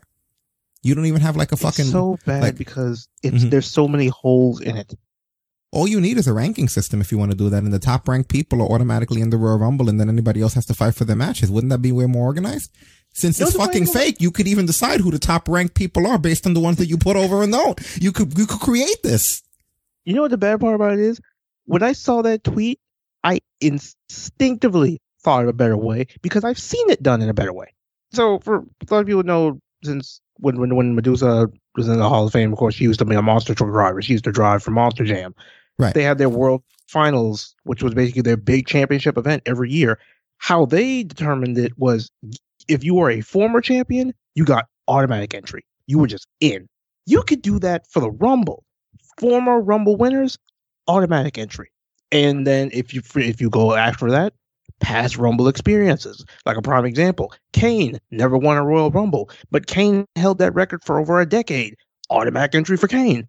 Like it's so easy. Based it on, based on past explanation has- elimination numbers or anything. You're right. You could do yeah, anything. it could be it could be elimination numbers, time in the rumble, whether if you're a winner, you get automatic entry. There's so many ways to do it that actually make sense versus oh, Vince said um Billie Kay can say she's in the rumble this year. Like what the fuck is big Billie Kay so special? they're so stupid that when you really think about what was said, and this goes back to how I like to use words versus how people who don't understand words use them. That basically the fans asked, they said, it seems like the company has decided that some people can just proclaim they're in the Royal Rumble and others have to have a match for it. Why is that? And Adam Pearce's tweet is to anyone who wants to know the answer to this question, The company has decided that some people have to compete to be in the Royal Rumble and others were given permission to proclaim it. That was the question. You just said the same thing back to me. You just used different words and said the same thing back. So all I'm forced to do now is ask the same question. We're stuck in an endless loop. This is like fucking Doctor Strange and the and, and the the all over again. Because now all, I'm gonna go. Well, why? Why are the people able to do that? Why are some people able to proclaim and some aren't? Because the company decided that some people are able to proclaim and some people. It, it never ends now. Good Lord, like, tell me Randy Orton can just proclaim himself in the Rumble because he's won two. It's because they're making up the segments as they go along. They're, I, I hate to say it because he does it correctly, but they're Akira Toriyama. And every day they come in with their pen and they just write the next thing that happens. They're not JoJo. Martin. There's no forethought. They're like, what happens today, Akira? Well, now he's skinny Buu. And that's it. you know, where's my paycheck? that's sort of what's happening here, unfortunately. They're just fucking making up whatever. Oh, man. So anyway, Royal Rumble match, right? Billie Kay, Riot Squad members into the match. Throughout this entire SmackDown, you have Sami Zayn protesting at the ramp.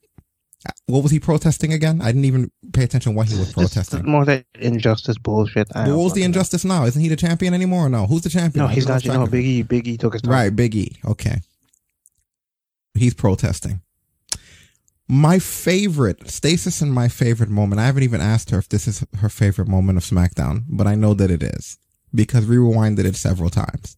I'm gonna have, you guys are gonna have to give me a minute to cue this up because, at least for me, maybe it's because I'm just an asshole.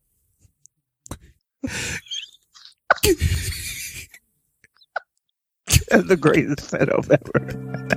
I gotta get this on the screen. I have the timestamp for it. oh, Yeah, we, God. we literally spent so much time just rewinding it, and it's such a small thing. Oh my god, where is it? Listen We're to here all night. You know why? so. Oh God. Listen to this here. I can fight right now. This is so good. This is Daniel Bryan. He's in the ring with Cesaro. He was giving a promo, and then and then fucking uh, Daniel Bryan said like, "Why don't we settle this and fight right now?" I'm gonna give you his answer. His answer was one of the funniest fucking deliveries I've ever heard in my life. I can fight right now. How about no? Oh my god, He- that was such a long. I gotta hear it one more time. Down. If you look at Daniel Bryan, he's even corpsing. That's how funny it looks. I'll take my jacket off, and you and I can fight right now. How about no?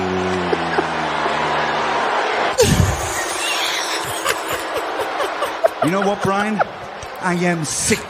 That was amazing. How about no?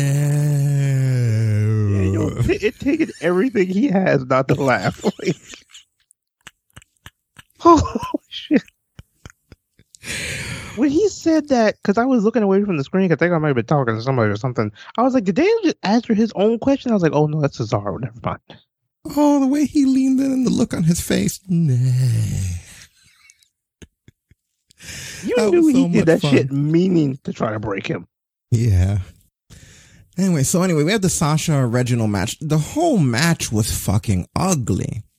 I'm surprised they didn't make them go back out there and redo it. Like every spot of it was ugly. Like I don't care if he can flip. It was all ugly.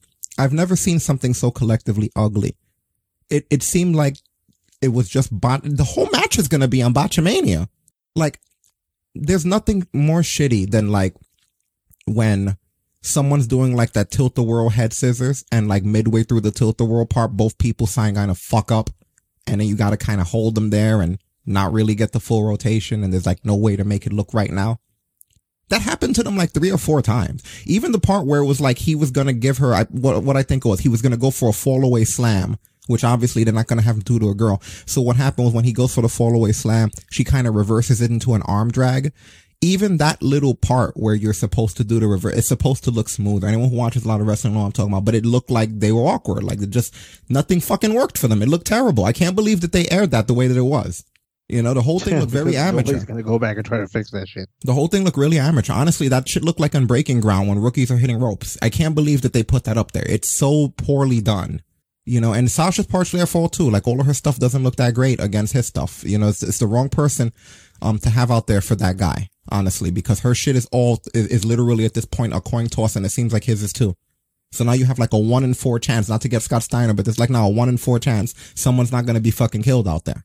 So yeah, I didn't, I didn't like the way that looked, man. Again, very poor. A shame because SmackDown's usually wrestling centric and you got that guy and I get it. He looks cool when he flips, but even that's awkward. Like when he went to flip out to the front to where Carmella was, like he staggered and fell forward a little bit. He's not like a clean, perfect flipper. He can do a few fucking flips. Great. He's like the guys I see on the A train sometimes that ask for coins and shit. Good for him. You know, don't put him on SmackDown. Holy shit! That was harsh. I feel bad now. feel terrible. Holy shit! No, you don't. You It was really ugly though, man. Like I, I don't know. I don't want to put any of it on here. I mean, I should I put it on here? Like if I could Nah, find the spot, because I don't even know if I have the spots for it, honestly. Oh.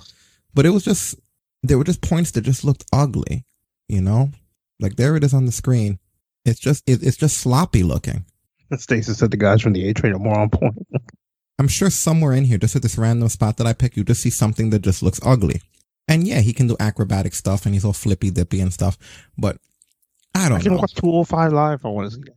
You know, and it makes Sasha look stupid. Like, haha, you didn't think I'd be able to flip, did you? You didn't think I'd be able to flip? And uh, his selling, I don't really like. I, uh, this is fucking bad. See right here, whoop. Easy there, fella. Now watch, watch what happens here. See, that looks sloppy the way he jumped there. That look ugly. That even the leapfrog there look bad. It's like I get what they're going for because certain things he does look unique, but he, it's like he's not as good as, as as the portrait. Watch this. Watch how shitty this looks. Watch this. Blah. Womp. This too is gonna look like shit. Watch the arm drag here. Watch this when he comes out. She came down bad on her knees there. That's just all. It's fucking garbage. I don't want to even look at this much of it, but it's like I, I have to. You know, there's this moment, there's just sequence after sequence and moment after moment of of, of horse shit. And the worst part about it is, is when it gets to wherever this is going to end up at, this will not have been needed. It's like a lot of shit they just throw in for no reason. It just doesn't work, man. anyway, I'll link you guys to the uh the post interview here because Sasha obviously goes over. At least they had the common sense to do that. you know, but yeah, like that they shouldn't have that out there. So this is uh this Sasha after the uh after the fact. Sasha Banks, Reginald has been meddling in your matches for weeks. What kind of message were you trying to send Carmella by sending him over the top rope to her feet? I mean, what? Royal Rumble is a week away. To win a Royal Rumble match, you have to throw him over the top rope. And not only did I win my match tonight by making Reggie, Reginald, tap out, I threw him over the top rope to let Carmella know that I'm the standard. I'm the blueprint and I am the legit boss of this women's division. And if you mess with me, the sister already knows I have it. And she can never have this. Go Sasha, beat up Reginald. If you would have So- kept dodging, he would have eventually broke his neck. So Sasha's not in the Rumble. So what point did that prove again? Like, can we not just like can, can, can we not like continuously?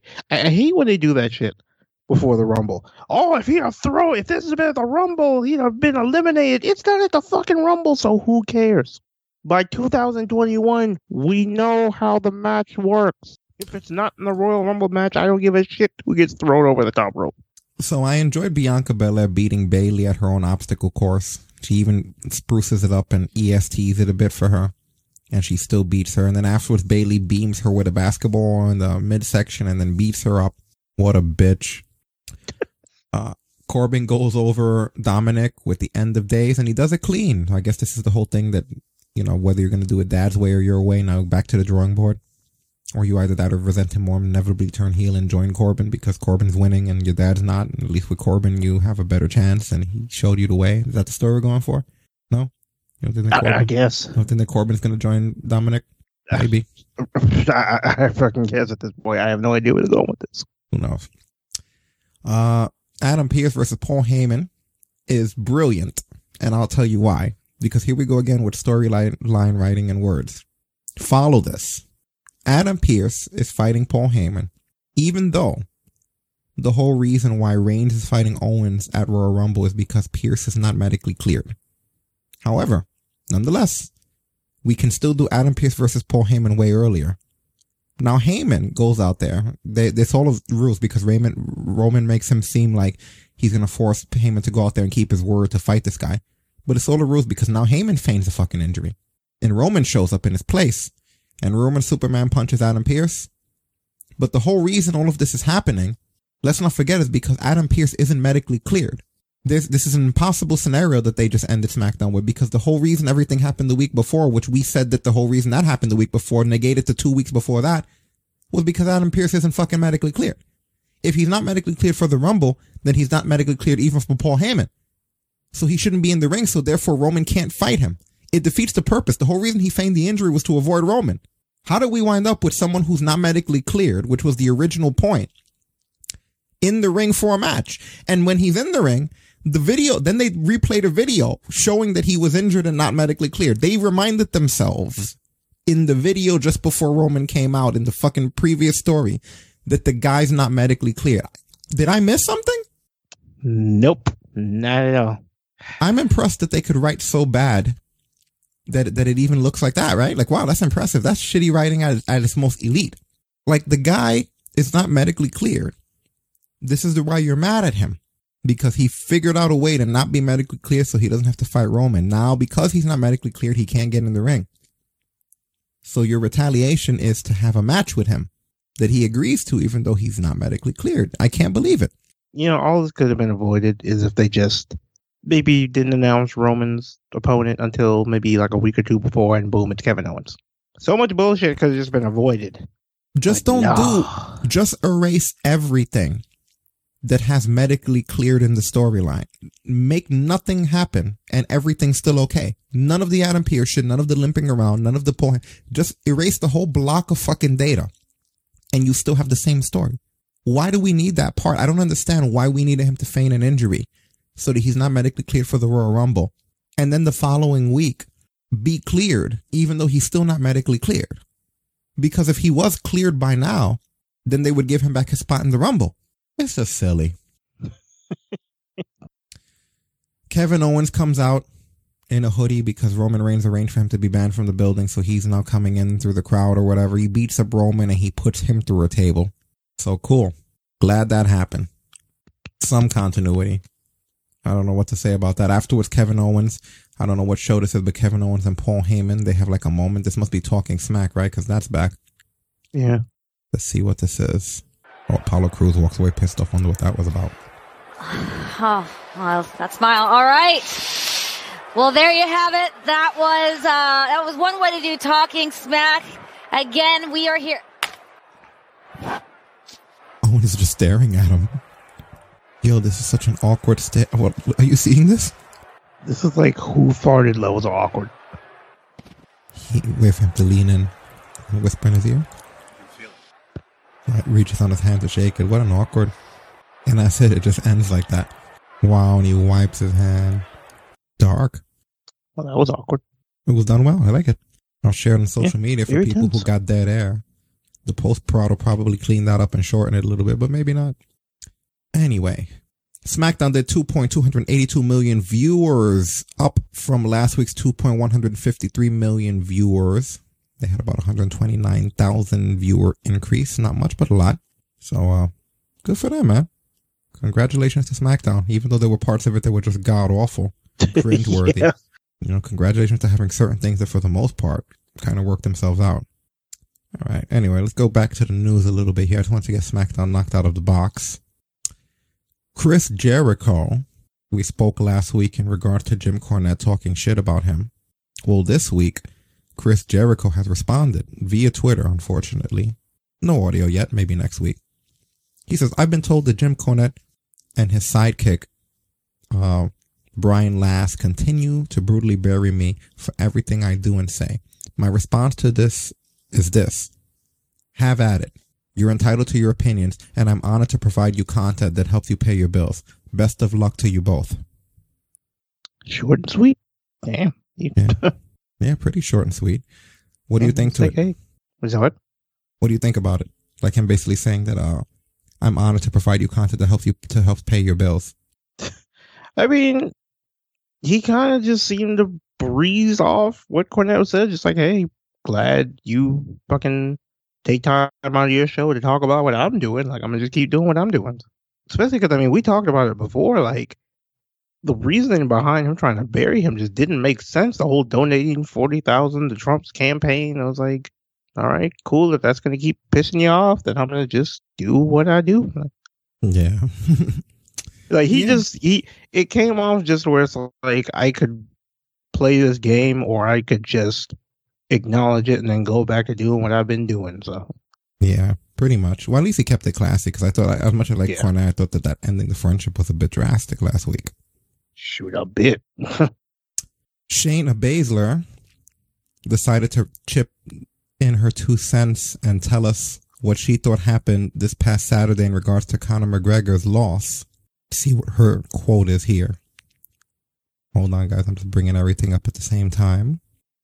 She said people that don't know fighting always want to say things like it's just leg kicks, but Dustin Poirier is showing how to chop the tree down. Hashtag UFC 257. Becky Lynch. Well, first of all, what do you think of Shayna's comment before we move on to Becky Lynch? I mean, she's per she's spot on. Like for people who have never been in the cage, they don't understand leg kicks will gradually, gradually pick you apart. And Poirier's leg kicks by that second round were doing exactly what they were designed to do. Because you could see it physically affect Conor. I think that Conor, his time off fucking hurt him. Yeah, oh yeah, his time off, hands down. Like all that time promoting freaking proper number twelve. Which side note, y'all don't understand funny until you're going to the liquor store to grab some drinks for the fight with, some friends, and you see like sixty or seventy people all walking in with proper number twelve, and it's like, oh my god! And then that shit happens. Yeah, but yeah, all that time being gone, like you can't just. th- This isn't like you see with like the Undertaker or like some of these other guys where they can just stay gone all that time and it's just all right, boom, right back in it. You don't stay consistent with this stuff, it will come back to bite you. The whole time, I think it's been what six and a half years since their first fight. Poirier's fought twelve times and he's only lost twice. The dude has been consistently going while as Conor was doing whatever Conor was doing the whole time he's been going. Mm-hmm. One person, I saw that tweet, tweet, I forgot who put it, but one they said that one person remained disciplined and consistent and the other one didn't, you know. But when we get to the technical bread and butter of the fight, there's still some issues there too, you know. Like Dustin Poirier had a really good game plan. When he went in there, uh, and Conor was laying in those combos, it's funny because Stasis was the one that pointed out to me, where she said, um, look at his leg. And it was like, you know what? You're right. I was so busy watching him step in with those combos that I wasn't even thinking about the fact that he kept eating those leg kicks. Oh yeah, And, uh, that shit builds up.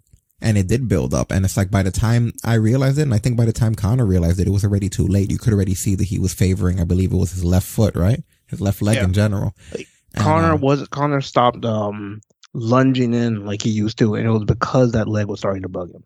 And after we hit that point where Conor couldn't move, the most I could say is, uh, I don't recall Poirier hitting that hard before. He has power, like that power exists definitely, but it it was amplified by the fact that Conor wasn't as concentrated on his on his head on his upper body anymore. Because, like I said, once he um started getting hit with those leg kicks and they really started to pile up, you notice he wasn't darting in and out. The problem with that, what ends up happening, especially psychologically for a fighter, is you stop thinking about okay, I have to block when I go in. You start thinking okay, how can I get how can I figure out a way to get in and get out just as fast? And unfortunately, what wound up happening is, uh, he started to think about it. And that's exactly what the psychology of that strategy is. Once he started to realize how fucked his leg was, he started to prepare himself to, to defend his leg. And then that's when he started to go for his head. Because whenever you start to feign for the leg, you can now start hitting his open head because he's trying to make sure you don't get the leg anymore. And that's essentially what happened. If you look at a few times before he really got to him, like right when Conor made the decision that he has to be careful with that leg, that leaves your head unguarded. Now you have to make a decision. And now every time you defend one part of your body, you're taking a chance on the other one. Do you block your head and protect your leg or do you block your leg and protect your head? And every time he would get it wrong. Once he got him into that corner and he just started pounding him, it became obvious he was going to lose. I just didn't realize how bad it was going to be. Like he beat the fuck out of him. He beat him into Wait, the corner. I remember Poirier having that kind of power, but I think also it's been a long time since I've seen him be able to get real good shots at like that. Yeah, really unfortunate that that happened. Like he, he sent Conor into meme hell. Like holy shit! and Conor didn't make excuses. No, Conor even said you can't afford to be inactive in this sport, which I like that he did that. I like that he even credited to like, dude, I've been gone too long, and it came back and it bit me in my ass. Yeah, can't even afford it. Can't even afford it. And uh, I'm glad he was like, I, humble like, like. I've said before, when we were regularly doing uh, the second servings, the way these divisions have gotten to, the gap's nowhere near wide enough to where you can pull that anymore in any division. No, it definitely is not. Like everybody's dancing on the same levels. So you get caught slipping, there's 10 guys waiting to catch you before you even get back up. What do you mean every fighter should know how to change stance from like regular to like southpaw? Oh, I think she means uh switch. So it's like if you fight orthodox, you should be able to cleanly get the southpaw. Oh, so southpaw, yeah. Yeah. Does Conor not know that, or does he not do that? I don't even remember. Um, I don't really ever see him do it, and if I do see him do it, it's very brief. Sometimes it's like a sight gang. You should also know how to do that just in case the other person switches to southpaw and you even without the leg. You know, She but no, in order to switch, you can't just Like- switch the leg. In order for you to switch the leg, you have to switch your entire fighting stance to southpaw. I believe, right? Yeah, pretty much. Yeah, if you uh come if you can want to comfortably do it, yeah. But yeah, she actually does like, good because now you're be essentially what winds, winds up happening is your your left becomes your right and your right becomes your left. That's what southpaw is. So now when you're with that stance with the other leg back, all of your your strong strikes and hooks are now coming from your left, and all of your jabs are coming from your right. Uh, the reason some people train southpaw is because of the fact that that'll throw somebody off. If they're used to fighting someone who's going to hit you hard with their right and jab with their left, now you're southpaw. The the opposite leg is in, the opposite leg is out, and you're you're hitting that. But it's harder for people to train southpaw when they're righties because they're uh, they're going to be hitting. They have to learn how to hit really hard with their left. Kind of like like a prime Jamie. example. Anderson Silva was good at switching. Yeah. What about uh, Dustin Poirier? I think in that Uh, fight he might have switched, didn't he? I think he switched for a little bit, but I think that was also when he got really comfortable and he knew he kind of had Conor good to go. Yeah. Well, like I said, it's You'll, you'll see a lot of fighters do that sometimes. Sometimes they'll switch just because they know they already got it won, so might as well make the bleeding worse. Yeah, I mean, yeah, that's t- that's high level shit there, though. You know what I mean? I'm sure that's Oh. like a completely different camp be able to fight like with your opposite. But yeah, Southpaw would have helped him there somewhat. Yeah, but yeah, she does make a good point. It would be good for that just to be something that you just know how to do. Like even if you don't necessarily ever do it, just be ready. No, do it because if you fight somebody who who isn't used to it, I mean, you could change up in between rounds, and that's Yeah. great. They have to recalculate your range and everything. And yeah, I guess if you're Conor McGregor, you might want to add that shit to your arsenal. exactly. With as much else shit you can do, it wouldn't it wouldn't hurt you. I mean, hell, Dustin Poirier clearly added shit to his arsenal, right? Oh yeah, Dustin Poirier waited six and a half years for that ass woman. Yeah, Becky Lynch was rooting for him. That's what I was about to say before. She put up a picture of her and her kid, right? Yeah, she was uh wearing one of the, one of the proper number twelve t-shirts actually. Proper Which number for those who don't know, that's uh, uh that's Conor's uh Irish Irish whiskey. Yeah. She said, uh, she tweeted out this photo and said, all Irish, all of us Irish champs, stay ready. Maybe that's a foreshadow to her showing up in the Rumble. I mean, hey, she's in great shape, so Yeah, like it wouldn't surprise me. But, uh, Conor, man, I hate when I look at, did you see the memes? Like I see memes of him laying like that and it says, Yo, it says when the proper one- number 12 kicks in. There's one I saw. I don't know who did it, but whoever you are, you should be found and destroyed. It was Conor laid out on a couch, and fucking Nate Robinson passed out right next to him. That's great. My favorite two were, were the one that says when the, my favorite two was the one I told you when I, when it says when the proper number 12 kicks in and the other one was me watching Raw every week. I see that one.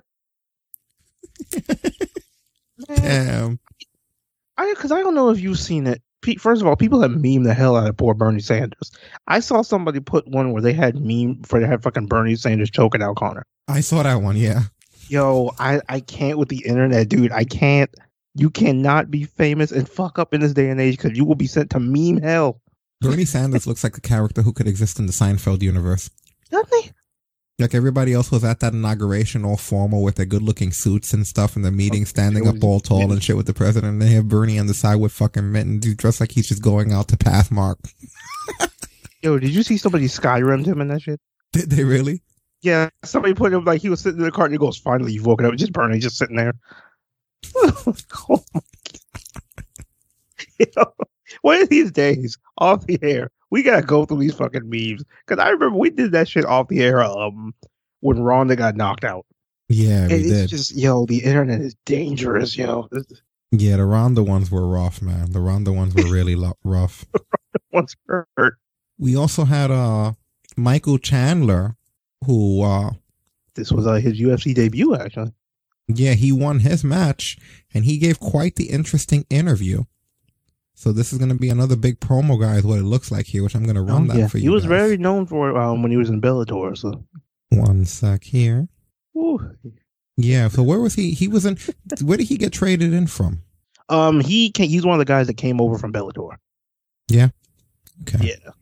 All right, let's run this. He was a former champion over there, so that's a big Ladies name. and gentlemen, referee Marc Goddard has called a stop to this contest at 2 minutes, 30 seconds of the very first round. Declaring the winner by TKO Iron Michael Chandler.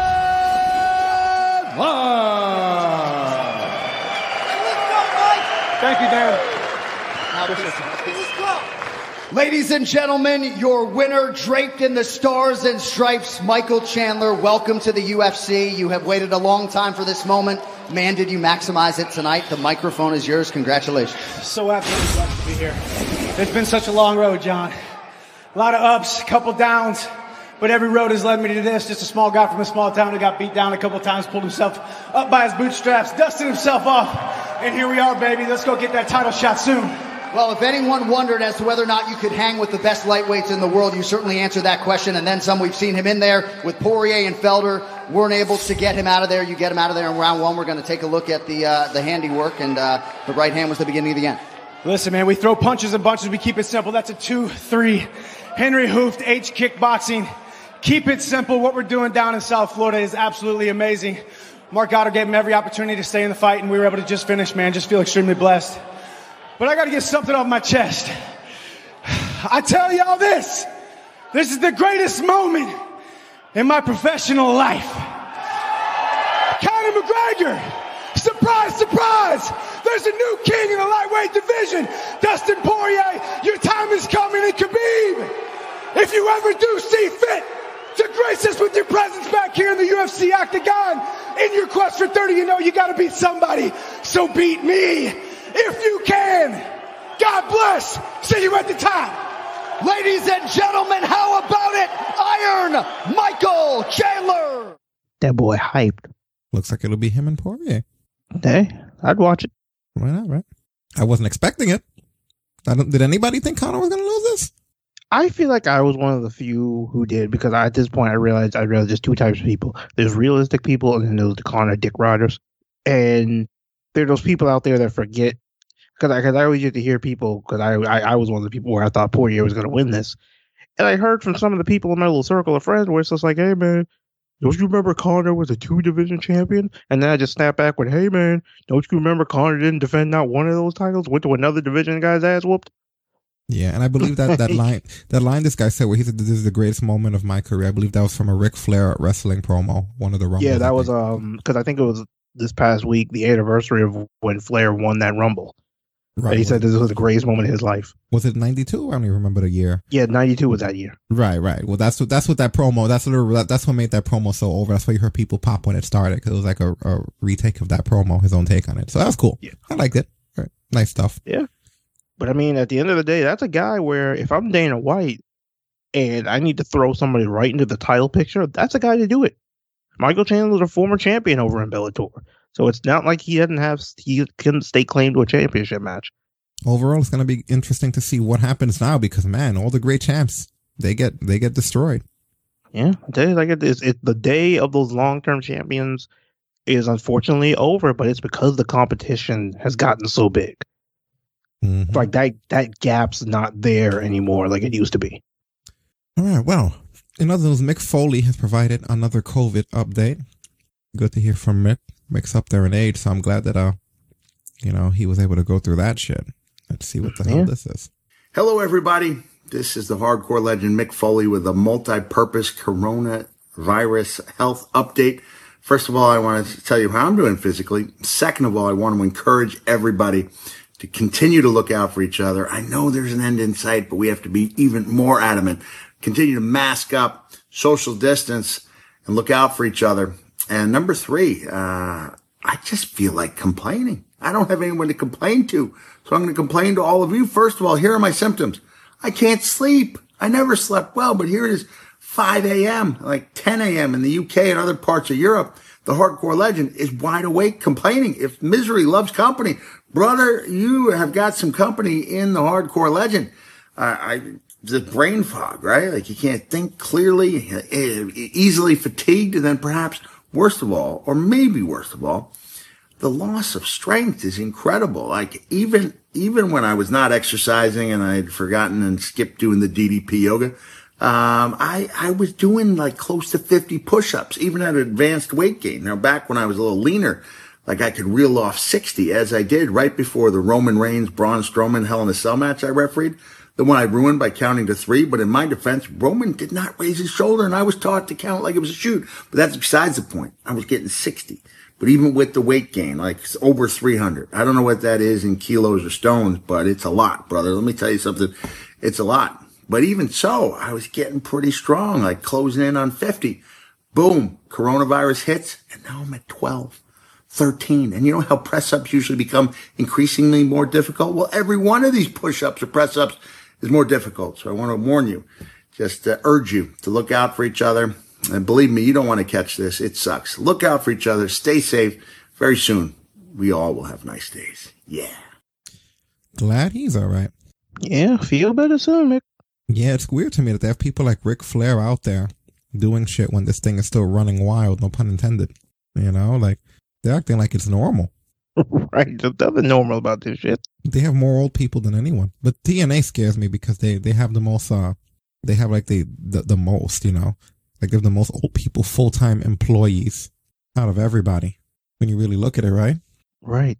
God, like what Scott D'Amore, fucking so oh Jesus, there's so many of them. Yeah. No, but I'm talking like uh no, like Jake. I'm talking like AEW. I'm sorry. Did I say TNA? Oh yeah, yeah. You said damn. No, I meant AEW. See, like, I get easily confused nowadays. But yeah, like you know, they have Jake, they have Tully, you know, all of those guys. Right. Arn. Yeah, you know, so it's like I get worried about that more than anything, you know, as far as people who are gonna croak if they get caught by this shit, you know. But anyway, speaking of TNA, fuck. Apparently, hold on, I gotta put this on the fucking screen. Oh, I'm excited now. Did they do this? What the fuck did they just do? Gotta get Oh, the screenshot up on the screen first. George, what y'all people do? Hold on, I gotta get the stupid. Hold um, on.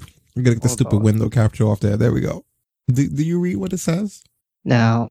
Martin, mi- mind if I take this one real quick? Mm-hmm. Okay, hold on. Give me a second. Let me. What we are looking at is Rich Swann, Rich Swann, with Moose's uh, TNA title, that white one that he'd been running around pretending he's world champion. That one. Okay. Now, to my right, a tweet from Impact Wrestling. Blue check mark verified Impact Wrestling. Fall. Follow. Fallah Bahh. Is that how you say his name?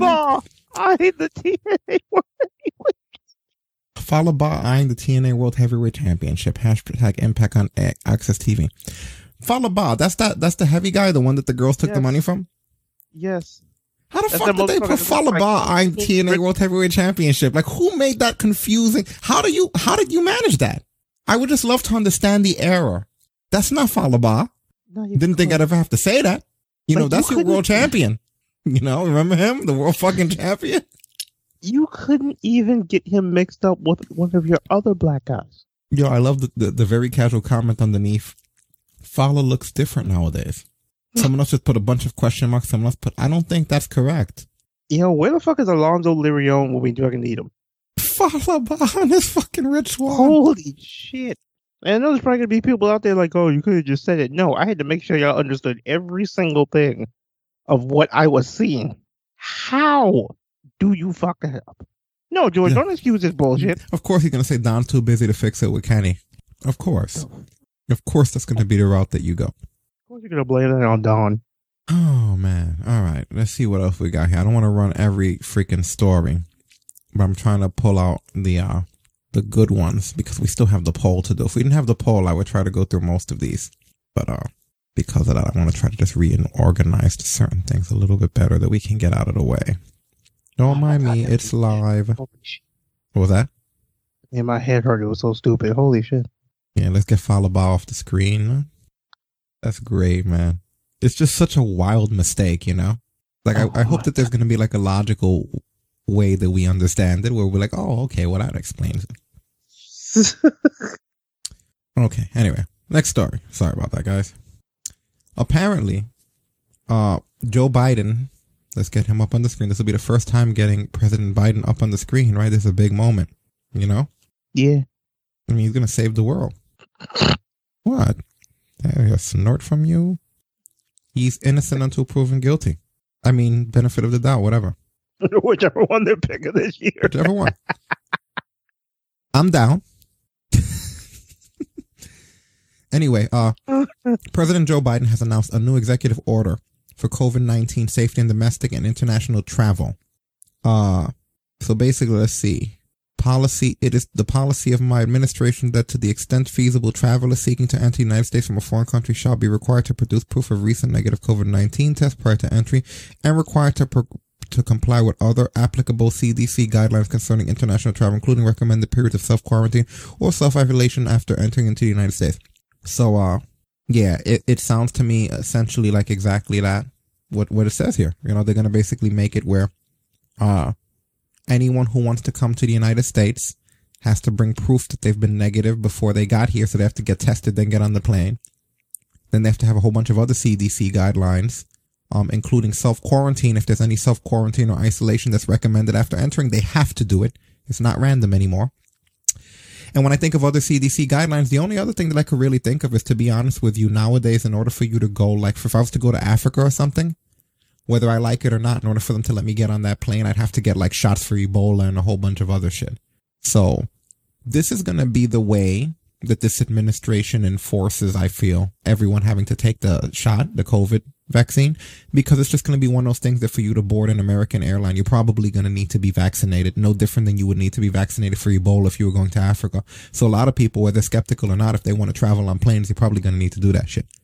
So that can definitely affect traveling in regards to wrestlers because AEW was flying Pac in for the Dynamite tapings.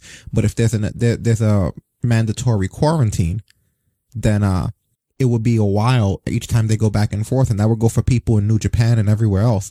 And if things stay like that permanently throughout the next four years of this administration, that means essentially anytime anybody needs to travel, you're going to need that quarantine. Good part about it is they're making you get tested and they get on the plane. That's going to discourage people from trying to slip in here sick. Um, or there being any mistakes too. Um, the bad news is that yeah, that's going to slow down a lot of travel. I mean, it's up, it's, it's subjective. It's up for interpretation. I, I don't think it's a bad move.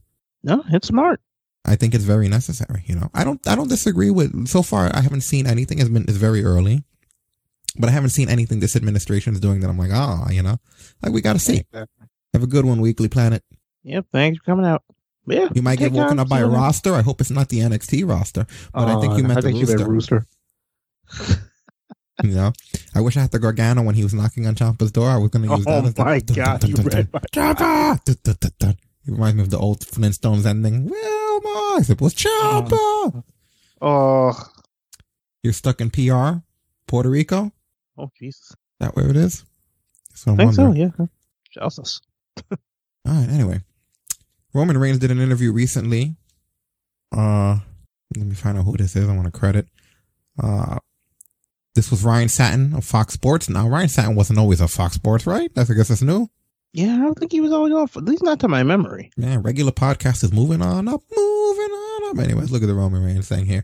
He talks about Can what it was like to at turn about heel. how it finally came to fruition before you returned at SummerSlam? Is this something that you pushed for? Is this an idea that was brought to you? Like, how did it all finally come together? I've always wanted to turn heel. I, I've always like I didn't feel like I I didn't feel like I should have like been the baby face out of the Shield group. We we all agreed. We thought it was it should have been Seth, and then keep me as a as a bad guy. Um, but you know, it just happens the way it happens. The numbers lined up the way they did.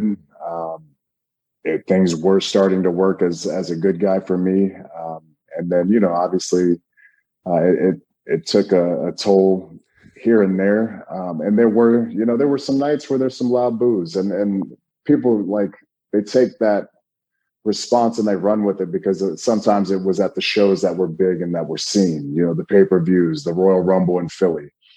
Just about everybody gets booed in Philly. You know what I'm saying? Like yeah. at one, you know, they, those, Philly is so loud. They're, they're going to boo Daniel Bryan one day. You know what I mean? Like that's how just Philly works. It's just Philly. So but like people aren't there every single week you know to see all the live events to see you know how well the live events would be doing or the tours would be doing. We'd be selling our houses and i'd be the top baby face crowd going nuts cheering the hell out of me. Um, so it, it was one of those things where it was like man i want to do this because i know I know I can tap into a different level of character work. I know I can create so many more layers as a performer if they allow me to do this but the numbers just wouldn't let me. Like like I said before, the response, no matter what, was always big. And in this day and age, I think controversy is always sold, but if you don't have a certain level of negativity coming at you, you might not be doing as good as you think you are. If you don't have that many haters, you know what I mean? Like I think oh, yeah. said it. Like you got to have some haters. You know, yeah. that, that's the key to success sometimes. But it, but I think the true key to that success is how you handle the haters, how how you you know in your psyche can uh, you know allow them to affect you or not affect you. Um, but yeah, man, I, I, wanted to for a long time, and when when you know when the opportunity came, I jumped on it. It, it was kind of a team team discussion. Obviously, you got to have the big man involved, and he's got to be you know he's got to have the blessing from him. Um, but it, it just excuse me, it just all seemed to work out uh, with perfect timing. And I think you know, I think we're in a point where we're we're in a time frame being in a pandemic, no crowds, no you know no ticket sales. Let's just create this content um, and take care of our you know our television providers um, and our audiences watching at home. Let's take a chance. You know what I mean? If if, if there's not you know if if this ain't the time to gamble, then I don't know when is. So I'm I'm glad we did. Yeah. So he's right. He's absolutely right. But uh, what do you think the end goal is, though? Like, okay, so you have this mean character, right? Yeah. Does Kevin Owens go over? And then that becomes so, a, you get a new baby face running from Kevin Owens. Like, what would be the end goal? Like, you have something big like this. At some point, you have to do something with it. What's the next thing? So I was thinking about it when it was finally announced that Owens was gonna compete for the championship again. The good thing that would come out of Roman losing the title is we've seen that ever since this whole thing with the head of the table started, he's been champion that whole time. I'm almost curious to see what happens to that dynamic if he doesn't have the title. Like, how does he try to maintain that status as head of the family? Because it's something like, it's something he would have to manage to do. He'd have to still be able to keep Jey in line. He'd have to still be able to keep basically Heyman, in a sense, almost being afraid of him and then let's say when Jimmy comes back, he'd have to get Jimmy in line and everything. It would doing it without the title would almost add like a, a, a, different element to it, like an adaptive element to this new Roman. So, do you think Roman has less stroke without the title? Like, if he loses the title, he has less power over his his people. It could give the element to it. It could almost kind of make this new main event Uso start to think, "Wait a minute, you're not even champion anymore. So why am I listening to you?" Unless he Which blames then, him for it. Yeah, which then Roman has to find some kind of way to check him back in line. Do you think Owens is the person to set that into motion, the loss of the title? He could be. He could be because I mean we've seen Owens, even though it was years ago, we've seen Owens in a case where there's this power figure at the time that was scum, and who wanted to be the one to put it down wanted to be an Owens. Well, George, if not him, then who? Right, like we're not thinking it's just like you gotta think long term with this thing and long term is not even about the title for me. It's about the curiosity of seeing what happens if Roman loses it. Because you can't just run with it forever. That's just it's going to get stale. Like there's this place, and truth be told, Owens has been overdue for another run. I think as world champion. Like I still got a bad taste in my mouth how they screwed that last one up. One little while we'll be doing the polls and you guys will get to decide. You'll see for yourselves. Uh, he's holding on to that belt for at least a year. You think so? And then after that, what happens? I I mean, you're still not telling me who you think, what you think happens eventually, because you still. We're not talking about how long he's holding. Let's say it's a year, And then I'm not, what? I'm not What's even. the next I'm not step? even saying Owens beats him on Sunday. Yeah, they've thought that for years, and he's been world champion how many times? Which means he's lost it how many times? We're talking about who's the person to beat it, not how long, not all this other stuff. You could be the next Cena in The Rock without a championship. It's highly possible. But I'm sticking with. I think I don't know if it's this Sunday. I don't know if it's somewhere down the line. If they maybe meet back, I think Owens could be the person to do it. So you're Like, going it's- with it's Owens. definitely- He's he's been a, he's been a proven world champion before. So. Brock, come on, man. Fuck that. No, we don't. We no, we, we want to see the Universal title still around. Daniel Bryan. Let's see. There's one. Interesting. What about Triple H? No Triple H? You know, the funny thing about at least at least the belt has been around more. If Brock or Goldberg had it though. Yeah, interesting. Well, TMZ caught up with Stephanie McMahon. I thought this was an interesting interview. This is what she had to say on that and a couple of other things. was thinking about Ronda Rousey and Yes. somebody that we haven't seen in a while. What's the plan, Stephanie, as far as Ronda? Is is there a plan to bring her back? Obviously, uh, tremendous success when she was with you guys. What's the plan as far as bringing Ronda back into the fold? Uh, well, you know, Ronda's been very public that she would like to start her own family. Yep. And, um, you know, once she does that, then, you know, our doors are absolutely open. Our arms are open. Um, we are very hopeful that Rhonda will come back home to. WWE. Over the years, The Rock has talked so much about wanting to fight his cousin, Roman Reigns. Um, is there any chance that you guys are working on that match for this year's Mania? I suppose there's any chance that we're working on anything at any time. Um, to answer your question, it would be a phenomenal story to find out who truly sits at the head of the table. You know, when you think about Yeah. it, The Rock and his family, and Roman Reigns and his family, and um, you know, just the the heritage and the lineage throughout our business of of that family, right? Um, absolutely. huge story, and uh, and I do hope we see it play out one day. So I don't know if she'd even be talking about that shit the way she was if it wasn't a chance that they were working on that for this April. Yeah, but you know how they like to try to save face and Maybe. Mm, because this is the same company that what was it two three years ago was like things are going to be different. You guys were in charge. It's like no, we're not. So you wouldn't want to see Rock and Roman? I'd like to see it, but I'd like to see them actually stop pussyfooting around and actually do it. Who's not coming back to a fan? He said she. Oh, he's talking. Must be talking about Ronda. Oh, Ronda Rousey. I see. There's been a lot of times when there were no fans and Ronda still wasn't coming back. So I don't think the fans have much to do with it at this point. What are you talking about, George? We have fans. It's the hmm. Thunderdome. Those are fans. I mean, now, now, now your boys Impact, they ain't got no fans. Yeah. Yeah, that place is just empty. That, There- that is the the definition. of pandemic no was a blessing to them because they didn't have to darken it anymore. Now there's an explanation. That's fucked. You know, they're like, oh, thank God we don't have to turn these lights off anymore. There's a logical explanation to why this place is fucking empty. We'll blame it on the pandemic. The pandemic was their football. Oh shit! You know, the the, the sales haven't changed at all. Just the circumstances. oh man. Anyway, moving along. Joey Ryan. Joey, Joey. Joey Ryan. Joey has won his lawsuit. Uh, let's see here. I want to make sure I get this right so I don't get SJW to death. He won his lawsuit against Allie Kat. They basically said that uh apparently she didn't respond in time to the court stuff that he filed on October 7th. And since she didn't respond in time, uh it gets dismissed. It's a default judgment, which they're emphasizing means that nothing was determined one way or another. And it's easy for the t- defendant's legal team to get the cases dropped, according to Ringside, for jurisdiction or something else rather than arguing the case on its merits. Impact also didn't respond in time to the suit he filed. Uh, this doesn't mean that she has to pay the $10 million.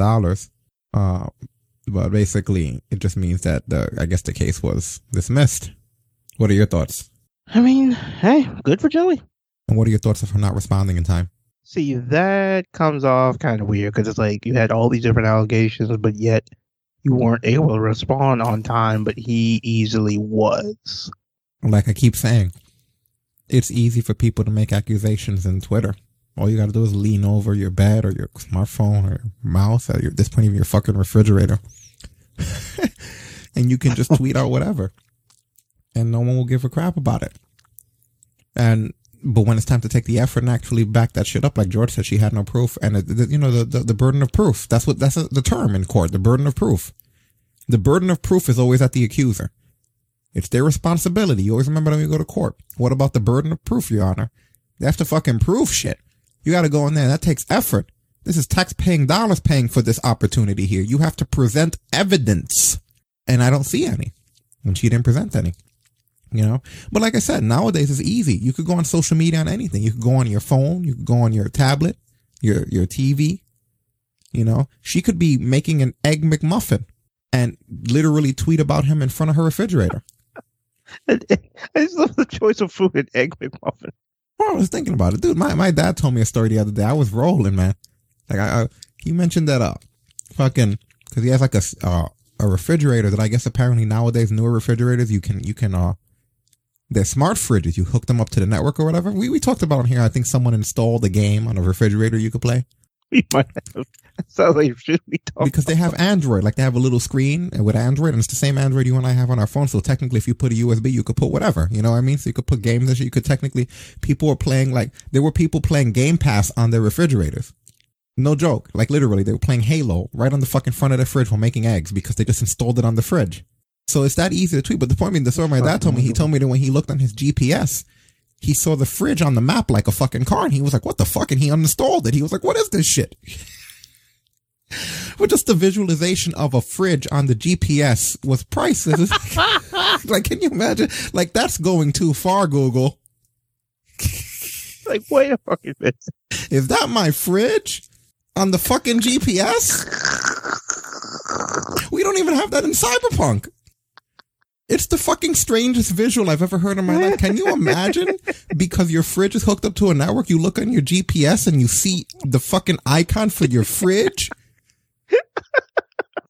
You know, sometimes shit just goes too far in this world, you know? There is a line, damn it. The There's fridge a is the line. line. Write it down. When do we get to the toilet? when is the toilet going to start showing up on the fucking map? Oh my god! At the next right, drop a deuce. What, do you say? There is a line and what? I said the fridge is the line. The fridge is the line. That is the line that was crossed. The fridge is the fucking line. You should not be able to GPS your fridge. That's fucking intrusive. There should not be an ETA to that hot pocket. Can you imagine that, man? Oh my god! But I digress. So the point being, you can sue people or you can accuse people of rape from your fridge. You know? Or in this case, the GPS. Shit. Yeah, so going to court is a different story, and she didn't go that route. I'm not saying that means he's innocent. I'm not saying that means she's guilty or anything. I'm just saying that the burden of proof, she didn't make the effort. It's easy to accuse people. No one ever wants to do. Just like when you hear people talking about politics, it's easy to have an opinion on politics. It's hard to get into politics. So people are easier behind Twitter talking shit. They don't actually want to go through the college and the effort and the energy that it takes to do politics. They just want to be backseat drivers. They want to run shotgun politics. That's the end of the thing, you know? Yeah. Anyway, next story. Alberto Del Rio. Oh shit. We're just going through court shit today, right? Oh shit. We're just practically at court. Alberto, let's see what the story is with him. All right. Apparently, according to PW Insider, he was in court this past morning and the trial was pushed back literally as a last minute ruling. No one really knows why, but nowadays they're saying that there's a lot of COVID 19 related postponements. So at the end of the day, uh, that was it. It's just postponed, man. Honestly, it says a lot. Shit is so, the new date is May 3rd. Shit is so fucked up and backed up in the world that they don't even have time for a sexual assault trial. You know? That's really all it is. This doesn't mean anybody won here. Uh, yeah, it's really upbeat shit, right? Yeah. Really upbeat shit. All right. Anyway, I have anything else that I want to go into before we talk about the rest of the weeklies? Ah, yes, Cody Rhodes. Cody. Good old Cody. Uh, apparently Cody Rhodes, uh, he bought a bus. Yeah. I heard about this. What do you think? I mean, upgrading the transport, I guess. Uh, Yeah, yeah, updating the transport. Always good to have travel in style. Where the fuck is he going? Can someone explain to me where the fuck is he going? Because nobody said that. No one's asked yet. I've been waiting to see someone ask that. Where the fuck is he going? Am I the only person who thinks that?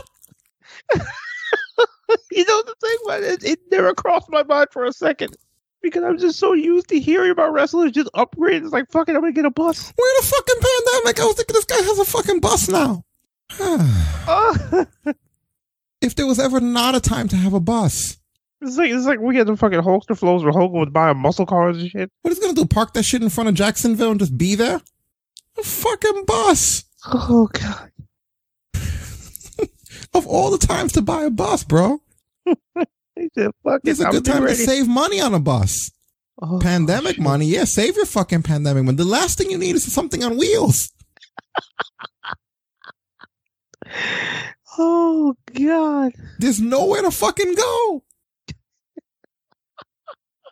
and wherever you go, odds are you're coming straight back from there because that's what people fucking do. So what would you need a bus for? You're always gonna have to go back to Jacksonville within a week's time minimum. Oh god. Yeah, but for Brandi and the baby, based on the fact that they're always in Jacksonville, they could just have a place. They could have a hotel. They could get a temporary apartment. They could do anything that's cheaper than a fucking bus that's not going to go anywhere. I'm not saying don't get the bus. I'm saying wait till this is lifted where the bus makes sense. and even when the, even at that point, I would have still criticized this because they don't travel the way WWE travels. They don't have house shows. You don't need a bus. That's such a weird story. Where the fuck is he going? You're gonna see that shit doing donuts in the fucking Jacksonville parking lot. Adrenaline! Na, na.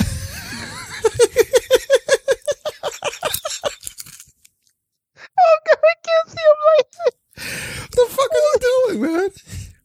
Oh, so he won't have to be inside the Daily's place to catch COVID. So you, so you think it'll be like in the parking lot, he'll do his changing and showering and everything to stay away from everyone? Oh my god, you keep the nightmare fam- nightmare family in there. Okay, maybe. All right, maybe I didn't think about it that way, but I, I always just- I figured they can't have a place nearby. Like I thought there was something right there where they all stayed, where they had that kind of privilege. If I'm wrong, I'm wrong, but I'm just I just wonder why it would be a bus. I just don't keep getting over the adrenaline. What the fuck if they go around doing donuts? There's nowhere to go. Nowhere else to fucking go. Oh my god, I think that might be the first time this year I've almost passed out on the air. Holy shit. And even if it's for those luxuries, George, like I'm just saying, you don't understand the expense that we're talking about here. A bus? There's a reason we don't all just live in buses and just drive wherever we want to go.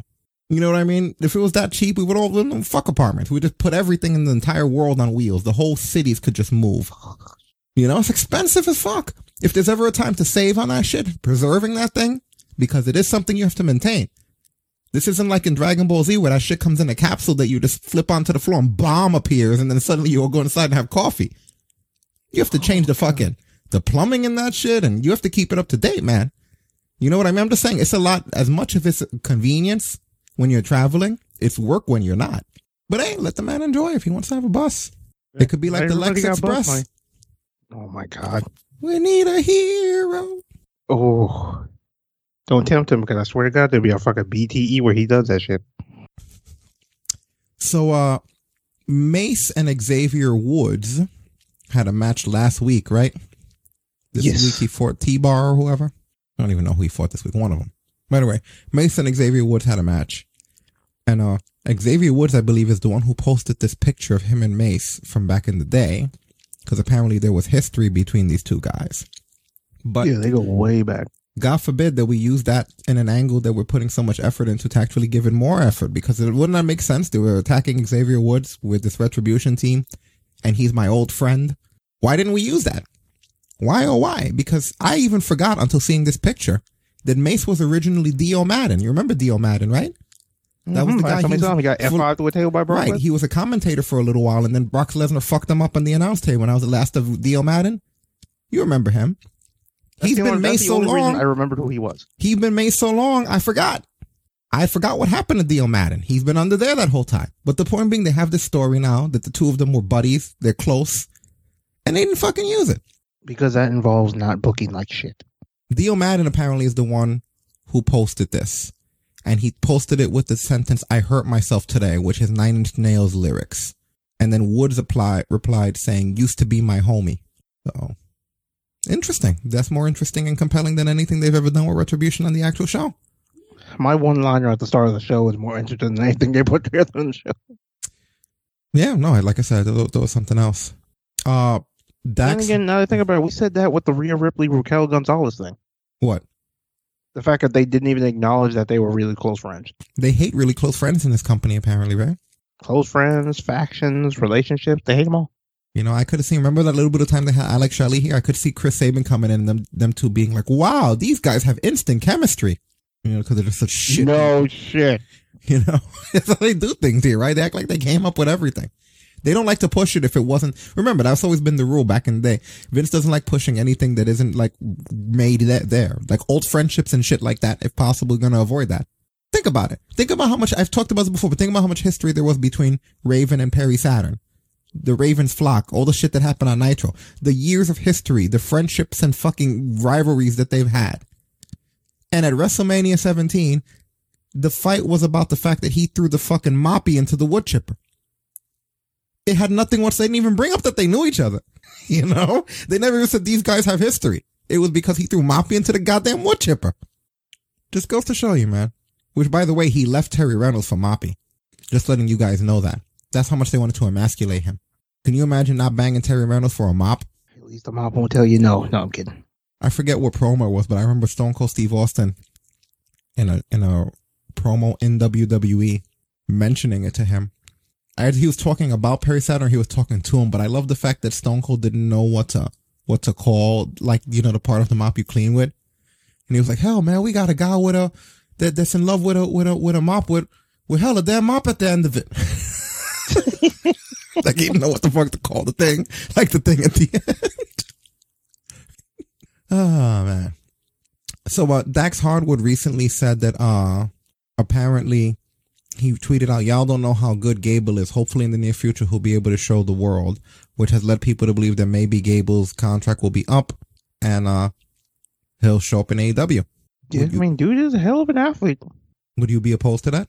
Yeah, I mean, if it means that that dude gets to turn loose and show us how good he really is, not at one single bit. Because we got to see a little bit on 205 Live during his uh little feud with Jack Gallagher. You turn that dude loose, that dude is absolutely incredible. But he just never gets to really show it, unfortunately. I don't know why, but All right. Well, this brings us, I think, to some more weeklies we're going to talk about and then do the polls and figure out a vote on the Royal Rumble match coming up. Uh, God help us, George. This is it. We're going to talk about Impact. Ew. Since we're already talking about how shitty they are, right? Today we may as well talk about them. Uh, apparently Matt Hardy showed up in the Impact Zone. Home yeah, sweet came home. up with Private Party, mm-hmm. the guy who once saved that company. Mm-hmm. Let's have a look here. What we got? We're going to keep these Impact Wrestling World Tag Team Championships for as long as we damn well please because it's that same old recipe, HK. It's that same old recipe.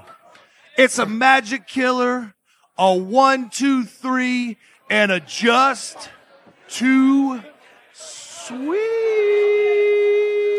Universally recognized symbol, but hang on a second. We talked about it. This is one of the wrestlers that was particularly put off by the Good Brothers action. That's Chris Sabin, and he built this city. See, those belong to the Motor City Machine Guns. When we lost those belts, I wasn't pinned. Alex Shelley wasn't pinned. So in my mind, we are the rightful number one contenders, and we want our rematch. We want our rematch. Well, well, that makes a lot of sense. It makes a lot of sense that you want to do a little business with the good brothers, but the problem is, Chris Sabin, you ain't got no business, Twizeeb, because you ain't got no partner. So take your ass to the back and quit raining on our party. You're right. You guys are right. Alex Shelley isn't here. You know that. But the thing is, uh, I actually do have a tag team partner, and he just so happens to know a lot about tag team wrestling. Sorry. Oh, wow. Wow. You want to talk about building impact? This man's sweat and blood is mixed into the concrete of the I'm the beer swigging. No contract having. Nearly 30 Freelancing. dominated with guys like Chris Harris and Bobby Roode. If you only understand how weird it is if you just before come out to no pop. See, guys, it is time for you to put up or shut up. I'm because free I agent. Am the man that talks to poop on the mic. If you don't like it, you can take a hike. Poop. Huh? Wait, no, that, that's not it. Hold on, What? do that again. Oh yeah, what I meant to say is sorry about your. What the? Whoa! What the, hell? Skyway Boys Studio, and the place to be.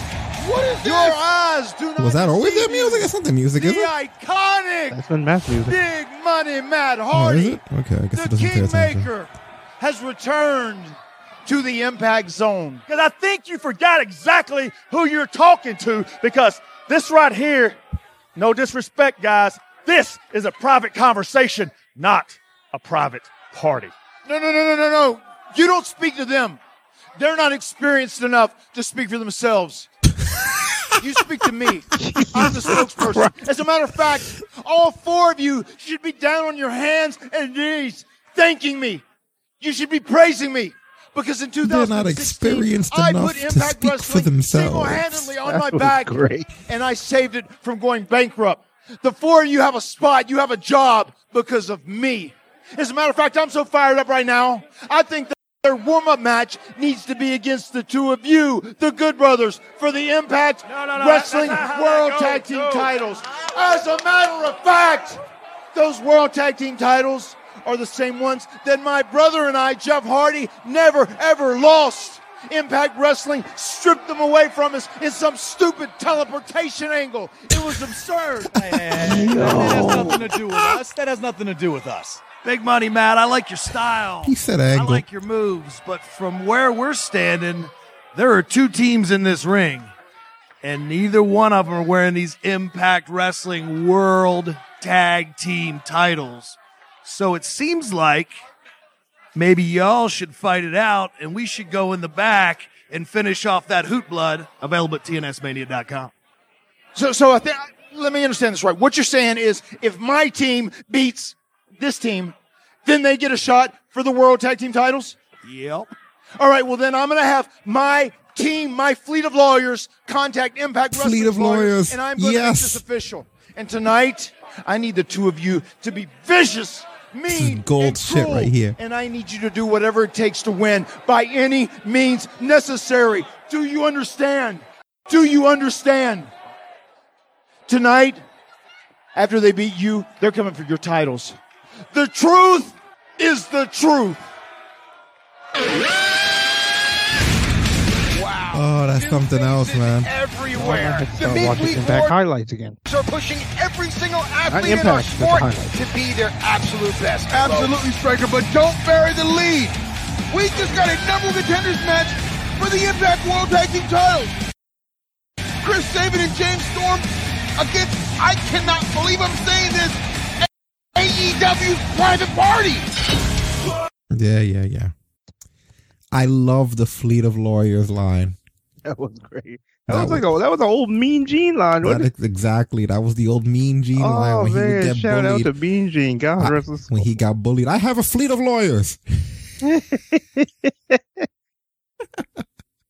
Holy shit! So yeah, I really, really dug that. That I like cool. see what I like about this version of I guess you could almost call it Big Money Matt. It's more animated than the last one was. Yeah, yeah, I could appreciate that. See, he has he's had some kind of meh moments, but he's still that old Matt Hardy up there. I love it. That was great. hmm So then, Private Party has the match. I believe we have a clip here of uh how that turns out. What if they beat the Good Brothers? Then they show up on all of And they go over clearly.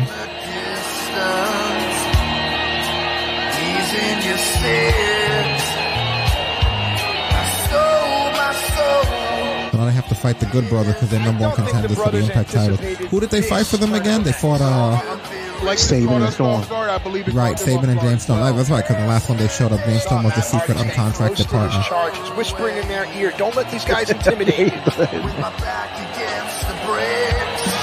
And look at the good brothers just slowly, slowly taking their time, setting the pace. This is designed to intimidate these young fellas. Mind game, mind games, complete mind games.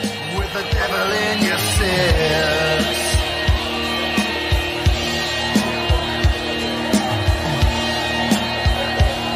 Can Private Party defeat the Good Brothers for the Impact Tag Team titles? That is the question. D-Lo, do they have it? No matter what, it doesn't seem like Private Party's intimidated at all by the good brothers. What you have seen here, it's a Private Party. Well, hang on, oh! we might not get that answer here. What's going on? It's, it's What's going on here is that Storm and Sabin definitely have a gripe. They feel slighted. They've given so much. They want to be in line for the tag team titles. Everyone realizes how important the titles are here in Impact, and Private Party has just stepped in. Ladies and gentlemen, the balance of power on the global stage of the sport of pro wrestling is violently shifting. Will ego and pride It really is. Like, this- Look how crazy this looks. You got fucking Bullet Club guys, Matt Hardy, AEW guys, Jerry Lynn on the side with a concerned face. What is this? Looks like somebody took wrestling and put it in a blender and poured it all over the channel. And why did they keep cutting to Jerry Lynn being really concerned? Am I supposed to be really concerned because Jerry Lynn is concerned? I don't fucking know. Because it works. I mean, Jerry Lynn normally doesn't look that concerned, I guess. I don't know what they're going for with that. He's probably concerned that there's still no crowds at all this time. Even Jerry Lynn is concerned. Sitting there right now, like Tony, how the fuck are they going to survive with no people? Even Jerry Lynn. Unbelievable. So Matt and uh Private Party celebrated after uh this one off of the air. All right. I gotta admit it. I gotta admit it, Matt. You was right. You was right. Yo, you, You were right. right. yes. How you guys feeling, man? I'm feeling good, if you know what I mean. Yeah, you feel me? I'm feeling good. But let me ask you this. Yeah. Are the two of you feeling like kings? Hell yeah, I feel like more than king. king. I feel know- king and queen combined. That's a king queen right there. You know what I mean? I don't know if that makes sense, but you know what I'm trying to say. Yeah, you're high as fuck. I'll tell you what I'm trying to say. What you trying to say? We're on a private plane. Mhm. Last night, we went to Impact. We did. And we stole the show. We did, of course. That's what we do. We won the match. Yeah, we did. Number one Yeah. contenders to the tag Uh-huh, titles. uh-huh. And now we Love flew it. into Jacksonville, Yeah. AEW. Uh-huh. And now we got to win again. Yeah, that's easy. On easy. Dynamite. It's easy. The three of us, the Hardy Yeah. Party. Here we go. Party Yeah. boys, Hardy Party, whatever you want to call it. Let me get the chills, baby. We're going to kick the ass Uh-huh. of those two punk, top flight who think they you guys, who want to be you guys. That's And also Matt Sydal, who stole my name, by the Yeah. way. Oh yeah, you was Show 'em first. who's best you man. definitely was first. You was Show 'em first who's for sure. best- You was But you, you like this life, right? You like this life? I, I can't lie. I, do. can't- I, I, I do. and I gotta. I don't know if I like it. I love it. I mean, I told Okay, you. I, I love it.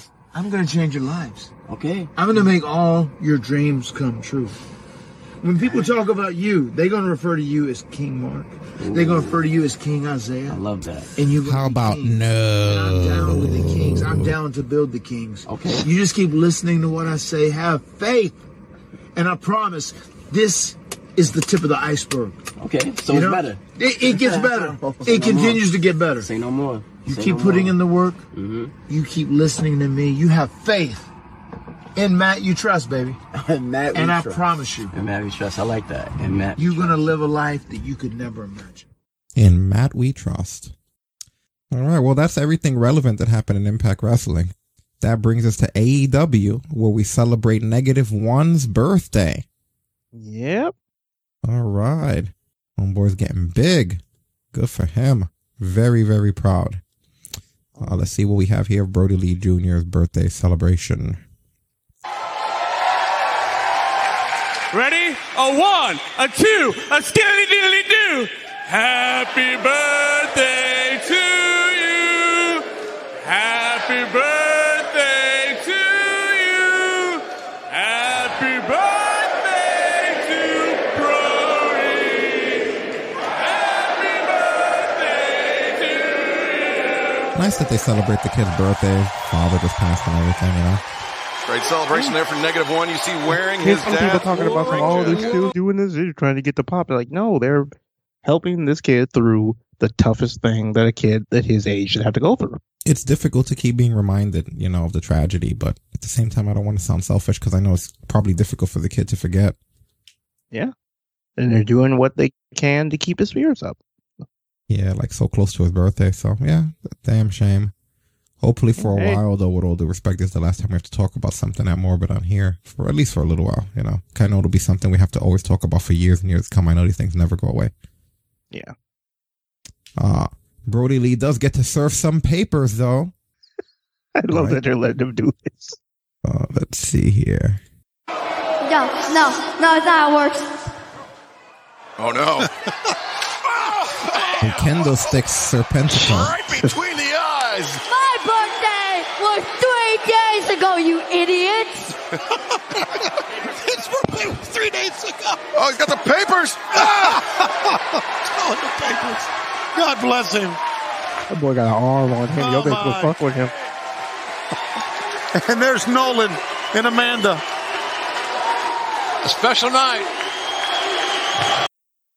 I'm glad. I'm glad that they're doing stuff like that. That's really cool. Yeah, just give the kids something to smile about. Let them have some fun. Mm-hmm. So Luther and Serpentico, like we said, you know, they interrupt to try to ruin, like we said, the candlestick surprise papers. Something that I'm telling you, man, those papers look like they fucking really hurt. Right. nothing, you know. Yo, I used to think that it was a. I used to think that it was a technique, something in Brodie Lee's wrist, something in the arm, but I'm starting to realize it's that fucking bloodline, man. There's something with that bloodline that we can't figure out yet. We tried to decipher it on Talk Brunch, and to my dismay, I have no idea. But something connected with this bloodline, these guys can take people out with those papers. You know what I'm saying? Like they got cannons in that family line. Yeah, and a sadder note though, John Silver's practically out there proposing to Adam Page uh, to get him into the Dark Order, but he cannot join. He doesn't join. He actually tweets out afterwards, "I'm so sorry," but he says the group thing doesn't work. But it's funny because there's like this big celebration, but then the celebration gets canceled. Like they're ready to do the whole celebration prematurely. It was so ready. It was like no. Yeah, pretty much. That was like that was like the equivalent of you go through this elaborate scenario to ask the girl to prom and she already has a date. hmm pretty much. Like the same kick of the nuts. So then we get the uh, Sting promo. It is uh Sting, who he basically explains that he was out there last week simply because he wanted Darby Allin to be able to have a fair fight, and he is shortly interrupted by Team Taz and the Tron. And uh, well, I I don't even remember what the fuck the stipulation was here. What is it that they wanted out of this? Um, basically at on March seventh now because uh with the Mayweather Jake Paul fight going to be happening, they moved the date. Uh, on March seventh, we're going to have I believe it's going to be I can't remember which two members of Team Taz, but it's going to be Team Taz versus Sting and Darby in a street fight. I'm sorry. After you said because of the Mayweather Jake Paul fight, everything went blurry, and I stopped hearing anything you had to say after that. The Mayweather what? Mayweather and fucking Jake Paul are going to box. Really? Yeah. How the fuck is Jake Paul gonna get out of this one? I don't fucking know. But oh no. But um, one of the things that came out this week was because of that fight happening, they moved uh AEW Revolution to March seventh because the last time they did a pay per view and it wanted went up against something, they took a hit in the viewership. Right. Well, that's a smart move, but man, he must have confidence because he beat up that one guy. Remember that one guy who was just Yeah, running fucking into his Nate Robinson. punches? Yeah, Nate Robinson. He was just he was he was punching um his his fucking face with his fist. he was banging his fist into his his face into his fist over and over again. Yeah, I, I couldn't believe this That shit guy was couldn't really box gonna for happen, but. I guess I Oh guess they were worried about it happening around the original date, so they were like, "No, fucking move it." But yeah, um, we're gonna get Sting and Darby teaming up against Team Taz, and I like that they're doing it like this because one, it's a tag team match, so already you can take a little bit of the edge off Sting, and since it's a street fight, it's easy to give him a rest in that. Right, right. Makes sense. So we'll see because you don't want Sting to wind up fucked up again after what happened last time. Yeah, but then again, AEW is probably smarter than buckle bombing him and shit. So. Mhm. I could just see him. I could just see him taking like a slam through like a table or something, and then he's done for a good portion of the match. Because Darby can handle himself, so and then he just comes in for the save at the end. Mm-hmm. Definitely making it a street fight does give it a little bit more freedom to kind of work with what he can do. Yeah. So after this, we have the uh the young bucks who go to visit Kenny Omega's house. You see this? Oh God, I I might have missed this. Oh man, This was this was fantastic. So I'm gonna just run over this. so you guys can see he'll here. be right there. All right, I missed it or forgot about it. Oh Christ. what? This part killed me. You see this? Look at look at what they gotta be come across kidding here. Is that supposed to be done? it is supposed to be done. This is so, that's an oil painting. It's embarrassing. oh God! Look at the. F- oh. that might be the graphic, dude. That's my favorite painting since the Jericho Owens one. I have no pants. It's art. You don't need pants. Oh my god, why does Don Callis have a happy trail? I don't understand. Yo, why does Don Callis have anything after his neck? Right. You know what it kind of reminds me of? Seeing Don Callis' half of this picture. Remember when uh when we streamed UFC three and we got the fucking the, the, the, the Dana White fight model? It just looked like Dana's head just plastered on somebody's body. Oh my god, that is too funny, man. I couldn't believe when I saw. I love the way the box went off. Is that Don? Is that supposed to be Don? What? is that Don? Jeez. Oh my god. Hey, I see you see the painting. Oh yeah. I had it commissioned for Kenny for his birthday. Do you like it? It's pretty cool, right? Do we like it. For his birthday. Yeah. It's in October. Why, it's never too late to shop for the god of pro wrestling. I mean, what, you guys didn't get him anything yet? What kind of friends are you? I'm just, I'm just ripping. Friend. Oh, you- you're just ribbing us. Yeah, like, like, kind of like you Oh, last week. Last week, That's you humiliated us on national The television. intro. You think you're so clever, you Don. guys about that. right. I had someone on my ear telling Oh, me who? from the production truck. I don't know. I don't hear well. So, but I'm sure someone said to change the thing. I meant to talk to. Oh, I really? apologize. Oh, so that was on the fly. Where's Kenny? How strange. Kenny was unable to attend this interaction with you guys At today. his own house. This interaction. He's very busy. Oh, so, that's so very I'm Too busy here. to pick up his phone too lately, right? We've been calling him all week. What number do you have? What number do I have? Because no, no, I'm asking honestly because we changed the number about a week and a half, two weeks ago. It's just a lot of people, a lot of number. fans, marks. Ah. He's such a good heel, man. Pulling Damn. up his phone. What a you know, he's bastard. With business. It's so- you guys it's so ever get to see a natural. number? No, well, you know, you don't really need it because you know where Kenny lives. You guys just Sure, feel free to sure. come right in here anytime. We're always welcome to have you guys here. It's great. Oh, thanks so much for having us. Come to come for dinner. But but listen, I think it's good that we're What an excellent heel. Then he basically goes on to talk to them about how they are they're holding him back. He tries to write them a check, basically buy the friendship away from Kenny Omega. They don't really show what they did to him, but apparently they kick his ass is the implication that goes on here. Um, Michael Nakazawa was there almost like as a manservant, and he winds up taking our Alex um Marvez to to like the dungeon, and they leave the cameraman there. Uh, and like when he, it's funny because when he writes the Young Bucks the checks, uh, they say, we used to work for this company. You're vice president of, and we know those checks are no good. I thought that was a great little segment. And they wind up leaving and Omega's not there anymore. So yeah.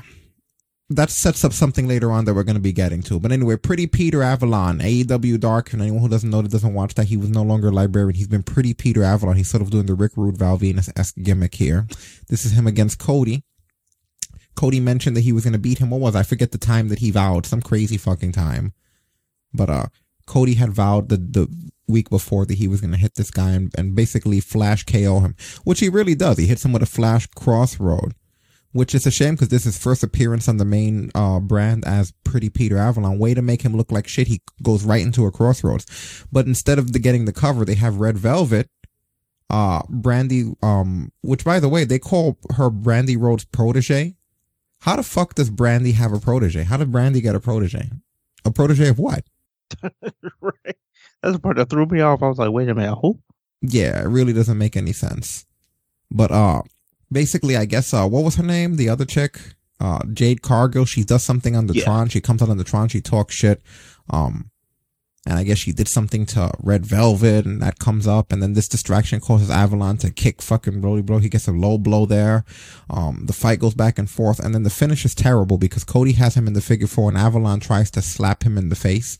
But essentially Av- uh, um Avalon winds up whiffing the slap. Um but Cody still somewhat sells it and he kind of gets pissed off and he winds up to try to um slap Avalon back. But when he sees the slap coming, he out of fear taps. So, yep, that's the visualization. Two guys in the figure four and you get that little gimmick where they're supposed to slap each other. But Avalon does one slap and when Cody goes for his, he goes, Oh God, not a slap, tap, tap, tap, tap, tap, tap, tap. and He just taps in the figure four. I don't know why They You don't want that. that new bus slap. I don't know what was going on here. The whole thing was a mess. That was bad. I think the idea of introducing a new character and having him taking an insta finisher was a bad idea. But then they went the opposite direction extremely and had him be able to kick out of that because of the interference and have like a fucking long match. So it, it, it was broken. The, the beginning, middle, and end of this match were broken. Um, that's really all I could say. I just, there wasn't a redeeming quality here. Uh, John Moxley fought Nick Comoroto. Who is like I don't even know who is that? What the fuck's even going on? He put some away via sleeper hold. Like who is that? And then they say some shit about how there's no other people for John Moxley to fight. What are they talking about? Who the fuck was that? Like you can't just like it's just weird. No, I know. I've seen that guy a few times on Dark. So. yeah, I don't know what they were talking about. Kenny Omega meets up with Don Callis. Don Callis is sporting a black eye, but he's wearing sunglasses to sort of hide it from Kenny. But clearly he doesn't want to hide it. He wants Kenny to see it. Kenny does see it and he takes off his glasses and he asks who this did and he tells him that it's the Young Bucks that did this to him. So Kenny has a bone to pick with the Young Bucks. Uh, Sydal and Top Flight have a match against Matt Hardy and Private Party with Private Party going over, but then after the bell, Private Party and Matt make a heel move. And they wind up twist the fading uh, Sydal and Top Flight and all them picking the bones of the baby faces. So I guess this is the full heel turn of all three guys. Yeah, well, definitely, they are all in sync now. Yeah. Leyla Hirsch has a match against Pen- Penelope Ford, with Leyla getting screwed over by Kip Sabian on the outside, Penelope Ford going over. Uh, Chuck Taylor's out there as, as, as a freaking Miro's young boy. He's in a fucking, fucking tuxedo. He basically forces him to say that Miro is his best friend. I says it to Orange Cassidy. Uh, Penta's backstage getting beat up by the Bully Club. That's what I'm going to call them. They're not the Bullet Club. Let's just drop that T for a while. You're the Bully Club for life. Uh, they're choking him with cables, Omega stabbing him with a boot in the eye. Penta's getting his ass kicked, long story short. Uh, the inner circle have that tag team thing that they were supposed to have where we decide who the fucking best tag team is. Jericho and MJF against Guevara and Hager against Santana and Ortiz. Um, Jericho goes for Floyd, his baseball bat. Hager winds up countering that with a big boot. MJF goes for that diamond ring. Hager winds up getting rid of that with the right hand. So they have the whole thing where each guy goes for their heel bullshit with their little gimmick. Uh, Jericho. Jericho. What happened? Jericho. Jericho. Did you see the Lionsault? Anybody see the Lionsault? Yeah, definitely not his best one. Anyway, I'm gonna bring this shit up for you guys. Take a look for whoever didn't see this. Deep water swimming here, Tony. That's that's a hell of a fight, guys. I'm, I'm telling you. All six men. Intensely physical matchup here in our main event. And it's been basically uh, by the book. Blind tag was made there by Ortiz. And Santana and Ortiz, if you consider entering the ring Somewhere around here, wasn't it? Did it happen? already? It didn't, right? flatten him. Ortiz Guevara. God almighty. I gotta bring this back up when I find. it. I thought it was around this part of the match, but yeah, he has the most botched Lionsault that I've seen like in a really long time. Which is interesting because he rarely ever messes that move up. I remember him messing it up when ropes were slippery or broken or a rope broke on him or something. I don't remember him just looking like shit doing the Lionsault. You know, but it looks really rough. I'm trying to get it on here. I don't know how to have the spot. Is this it? Yeah, here it is. We were only off by like a few Christ. seconds. Take a look at this. Okay, there he is, ready to execute. Jericho. Oh! Lions. You heard the thud. The worst part is you can he's favoring his head for the rest of the match. It's not like it was like Ortiz a error that he didn't favor. Watch him watch in. his selling after this. Guevara. Powerbomb from MJF. Jericho. Oh! Lionsault. Hooks the far leg. Two. No. Watch him. Man, this uh, Quite a few times after he's just checking his head. That's hell of a fight, guys. I'm, I'm telling you. An All six men. intensely physical matchup here in our main event. And it's been But yeah, no good, man. Gotta take your time over that one. Like Yeah, be careful. he he, he, he kind of rushed into that one, which he never really does. So I don't know. Yeah. Finisher, this is MJF going over Sammy Guevara with the tights. Clearly, they're going for the Sammy Guevara MJF feud down the road here, so slow burn for that. Yeah, Uh, with that win, um, MJF and Jericho will be the inner circle members that will eventually challenge for the tag titles. Mm-hmm. Which basically fuck Santana and Ortiz, an actual tag team. But all right, whatever you want to do. This moves us over to NXT's brand, Kushida and Leon Ruff. Right? Uh, who was their match again? It, it was against Gargano and uh, Austin Theory. The finish being Kushida with the Northern Lights pin on Gargano. Um, and yeah, that was it. It was a good match. Very solid stuff. Is What you would expect. It's funny Oh, that they yeah. introduced him as Leon Ruff and Kushida. I mean, it should be Kushida. You have Kushida. It should be Kushida and Leon Ruff. I guess it's the whole best for last thing. So Sure. If that's what you want to do. that's at least what I would have been going for. Yeah. Karrion Kross kills a jobber. Yeah, that was a uh, Ashanti Adonis. Sure. I'll take your word for it. I, got- I gotta, I gotta remember these names so I can write them on the tombstone. So I mean, Fair enough. Imperium versus Lucha House Party with the finish being the great indie style match, by the way. I don't want to talk about that, but Alexander Wolf uh shows up at the end of this. But yeah, they basically Imperium winds up losing here with Lucha House Party going over.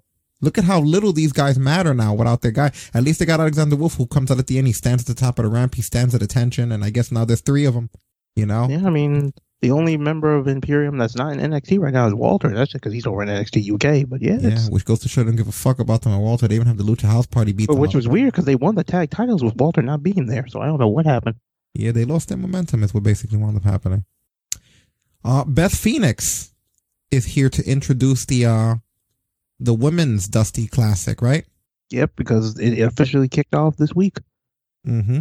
I want to put this on the screen. I really like the effect that they used to intro- introduce this. I don't know if you saw this. Do you remember how they did it? I do not. I'll show you here. Drop it back a little bit.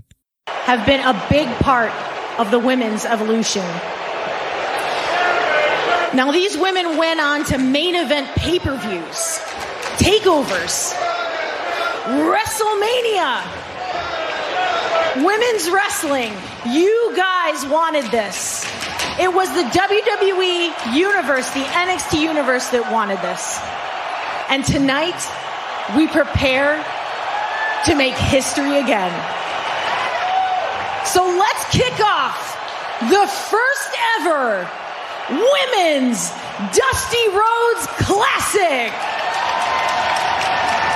See, I just like that effect there where it fades everybody in from the background and light turns Oh on. yeah, that is great. That was pretty cool. That was nice and rough. Further ado, let's get things started with first round competition. Kacy Catanzaro and Kayden Carter. And your opponents tonight, Mercedes Martinez and Toni Storm. Now, let the Women's Dusty Rhodes Tag Team Classic commence. So Dusty Rhodes Tag Team Mat Classic commences. Yep. And uh, we got Kacy Catanzaro, Kayden Carter against Toni Storm, Mercedes Martinez. Uh, and Kacy Catanzaro was the star of this. By this far. girl showed out. She stood out more than anyone else. Um, Io Shirai interferes here.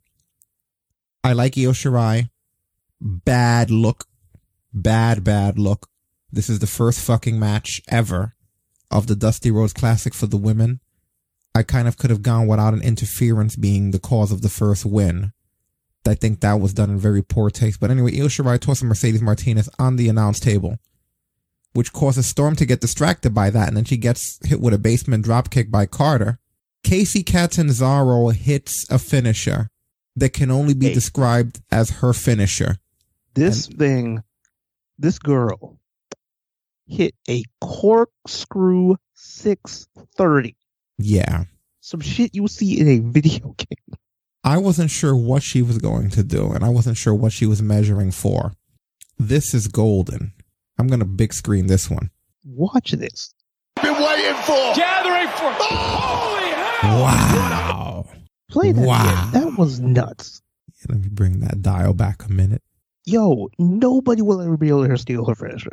They could try. They'll die. They could definitely try. I love looking at this though. This girl's the real deal. Man. Look at this thing. Gathering for. Holy hell! Yeah. What a move by Cancero! That's beautiful, man. That is unreal. That is beautiful.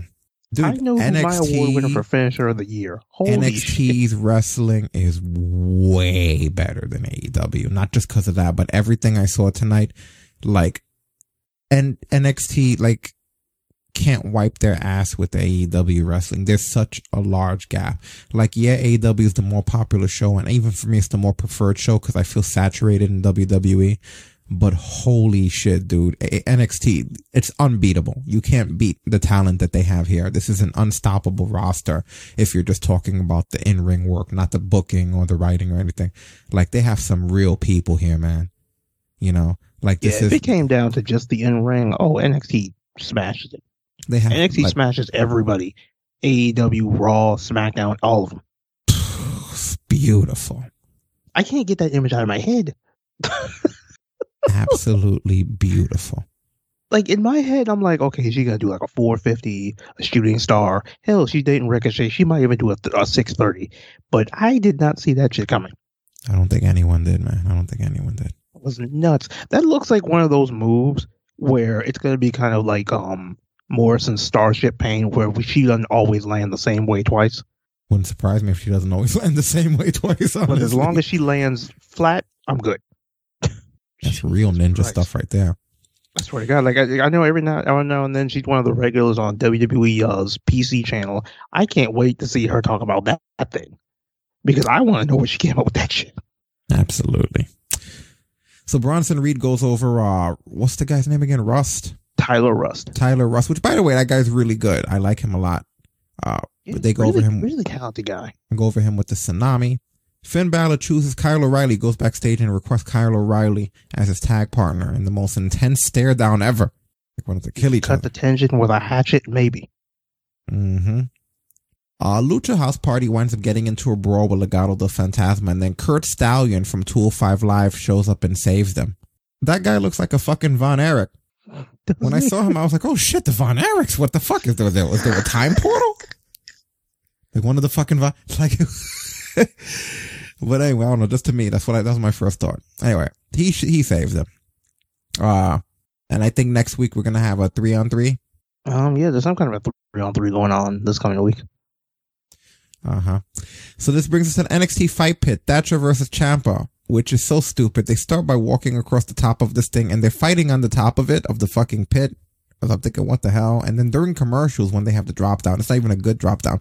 It's like Timothy Thatcher dangling from it, and I guess Ciampa stamps on his fucking fingers, and he just kind of gently drops down to his feet, and then Ciampa climbs down behind him, and the two of them wind up fighting in this thing. Um, Why do that for the commercial? why do it? Why do it at all? If you're not gonna have a good bump there, then just have him start in the thing. Uh, Ciampa somehow gets his leg trapped in the corner when he's when he's wrestling with Thatcher. It was a weird finish because he's he's they're wrestling and then suddenly almost felt like Ciampa deliberately the way they set it up. It just looked like he put his leg in there to get trapped. And uh, Thatcher applies a stretch muffler while Ciampa's leg is hooked over the inside of the corner of the cage, and Ciampa winds up tapping out. So Timothy Thatcher is now two and zero in his fight pit. Timothy Thatcher, man. They definitely put him over there. After this was over, Thatcher and Ciampa do have words backstage. Let me bring this up on the screen for you guys. Excuse me, Timothy. Timothy, another victory for you here tonight in the fight pit. Uh, I see you walking a little gingerly. How are you feeling right now? Yeah, fight pit, brutal as it always is. I'll let you know when I get feeling back in my arm. Gotcha. Fight pit's yours, man. You had me trapped. I tapped out, but you didn't break my leg. Why? Respect. Hey, I hear there's an opening in the Dusty Cup. That was an interesting way for them to team up. Yeah, and is it um official? I can't remember. I can't remember exactly who they're going to be fighting, but yeah, Thatcher and Ciampa are in the Dusty Cup, Yes, they are. which is interesting that they team up through beating the holy hell out of each other. Because do you know another team in NXT that that wound up teaming up that same way? Who? The current tag champions. Very true. That, Very that, that that's how Lorcan and uh Burch wound up teaming. They wrestled each other maybe two or three times, and then they just decided, hey, we both are tough as fucking nails. Let's just start teaming. Yeah. Mm-hmm. I, I like teams getting brought together like that. Yep, absolutely. Very good showing. There's been a lot of interesting stuff. I have to say that even though I do enjoy the week to week of AEW, there seems to be a lot more relevant stuff happening in WWE right now. Like I'm really just feeling the whole company as far as just the, the content that they're banging out. Um, That being said, this brings us over to 205 Live, where we will continue the Dusty Road Classic coverage with the first match for the women being Gigi Dolin and Cora Jade coming out to a Marilyn Manson Sweet Dreams instrumental cover versus Candice LeRae and Indi Hartwell. Now, what's interesting besides the Sweet Dreams cover is Gigi Dolin. You guys might know her by another name. And, uh, in case you don't, I'll try to jog your memory here. So Priscilla fucking Kelly. So Gigi Dolin, and for anyone who's upset, she chose her name, Gigi Dolin. So don't think that she was forced to change it. So that was Priscilla Kelly and Cora Jade. Uh, I have some stuff here. Let me go over that real quick because there have been some new signees besides the two of them. Um, there was Elena Black, Lacey Ryan, and Priscilla Kelly. Black, Lacey, Lacey, uh, Elena Black is the one that's Cora Jade. Lacey Ryan is Zoe Stark, which you haven't seen, and Priscilla Kelly is Gigi Dolin. So those are three new signees, and they're now part of this. Uh, they also from Evolve signed, uh, what is this guy's name? Anthony Henry. He was a former Evolve Tag Team Champion, and he was an FIP champion. So he's going to be in NXT. That's another NXT talent right there. So they're definitely stocking up here. A lot of these guys are coming from Evolve. And uh, they also signed Sari, I believe is how you say them, S A R triple E. I think so, yeah. Yeah. So, uh, and uh, also Hideki Suzuki. He was invited as a guest coach, and uh, it seems like they're going to be bringing him in. And for anyone that wants to see Anthony Henry in action, I actually have an old match here: him versus Ethan Case. This was PWX 2017. Uh, I don't really feel like playing it, but here you go. Play it on your spare time, not mine. And at least you know who he is, right? Anyway, there you go. They looked really good, by the way, for the match that they were in. Priscilla Kelly, you know, these girls, very solid Excellent stuff. performance. Obviously, Indi Hartwell goes over here. Know, it's a good debut match though, and that brings us to the match of Tony Nese and Ariya Daivari versus Timothy Thatcher and Tommaso Ciampa. Very solid match. Lots of workhorse stuff here. Definitely recommend you guys watching as Nese and Davari brought their strong offense. Thatcher and Ciampa had interesting chemistry together. Finish being the Will- the Willow's Bell on Tony Nese. Uh, with Ciampa and uh, Thatcher sort of standing there with each other at the end, sort of an intense, sort of like the way you saw at the end there, the nose to nose thing going on there. So very interesting. Ciampa and Thatcher advancing. Daivari and Nese, unfortunately not. So we'll see what happens next week. Uh, that being said, Dynamite brought in 854,000 viewers versus NXT 659,000. So, uh, there you go. Those are the ratings. Not much has changed as far as the ratings war goes here. Uh, 205 has been interesting. I have to say it's been a welcome addition to adding the matches to NXT. Uh, I'm glad we've gotten to see unique stuff there. It was interesting seeing people, indie people like Priscilla Kelly. It's also interesting seeing, uh, they sort of did that to boost the ratings, having Thatcher and Ciampa at the end of NXT sort of team up and then show up there. So I do like how everything's sort of bleeding over. The crossover is definitely helping them.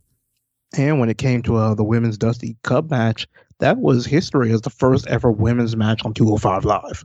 Yeah, so you get a double down there. Very good stuff. Uh, and thankfully, since we already covered SmackDown, that just brings us to Raw, which is not, not really much to talk about. Raw, and then we're going to do the polls. So get ready. We're going to link the polls. If you're already in bed or if you're whatever, don't forget it's already on talkbrunch.com. You could go to the straight to the top of the website and you can vote right now. It's already there. There's no waiting. Uh, just click on it or do the embedded one. Either one is there for you. I'm actually going to show you guys here in a minute on my own screen. But first, let's go into Raw. This starts with Drew and Goldberg uh, in the ring. Miz and Morrison treated like shit as usual. So it ends with Claymores and Spears on the two of them because they're taunting Drew and Goldberg. Goldberg sounds like a fucking robot talking on that mic. yeah. It was supposed to be Charlotte versus Shayna. But they cut to commercial after the intro. Am I, am I, did I miss something? They cut to commercial after the intro and then suddenly there's six women in the match and they're like, So- and they, you go ahead. I'm gonna tell you what you missed. You missed all of like three minutes of Charlotte versus Shayna because Nia just interferes out of the fucking blue and gets the match thrown out. No rhyme or reason. Shayna's not in like gradual danger. Just boop, DQ. Yeah, and then suddenly when it comes back, it's just weird because the way they word it is uh that Charlotte versus Shayna broke down into this six man. How, how does something break down into that six man? And I love how Saxton on the on fucking commentary, unexpected turns of events. No, it's not unexpected at this point. It's how you set up like ninety percent of your tag matches. And if that wasn't shit enough, the finish is the Shayna gets counted out. Was that a shoot count out? Did she? Did, there was the a botch? Huh? A lot of people have been saying, and I would have to watch back and see. A lot of people are saying Shayna got in at nine. I heard eight. I heard eight. Either way, I fucking heard eight, and then saw him call the bell, and I thought I was losing my mind. I legitimately heard him go eight. You know what? You just made the list. Oh no! Oh, here we go. Thanks for the follow, May Summer. Thank you very much. But regardless, she did not make it. She made it in before ten. So then they just restart the match just for Shayna's team to win. So once again, I say, what was the fucking point? Yeah, I don't know, but but again, I'm pretty sure I heard eight. I never heard nine, and I just saw them call the bell, so I thought that was weird. And then Shayna didn't look like she knew what to do. They restart the match after the commercial, and the finish is Nia choke slam and leg drop on I believe Dana, right? Yeah, and Dana landed quite hard on her head. Looked like so. Uh, well, I don't know. Retribution beats up Xavier Woods. Ali Ali wants the message delivered to Kofi that he heard the sad, unfortunate news that he's not going to be able to compete, but his replacement has been found, and it is Mustafa. Or I'm sorry, Mustafa Ali. And I'm being serious because there's a thing with that's actually how they the it. name is Mustafa Ali. It's not Mustafa. There's a big difference between Mustafa, which is the incorrect way, and Mustafa Ali, which is the way you said it. And you are legitimately disrespecting the man when you call him his inaccurate name, Mustafa Ali. It's easy to remember if you think of it almost like Japanese, because a lot of people forget that there's no U. In Japanese, the U is silent in all words. So that's why you have people who read Asuka's name and they'll be like Asuka.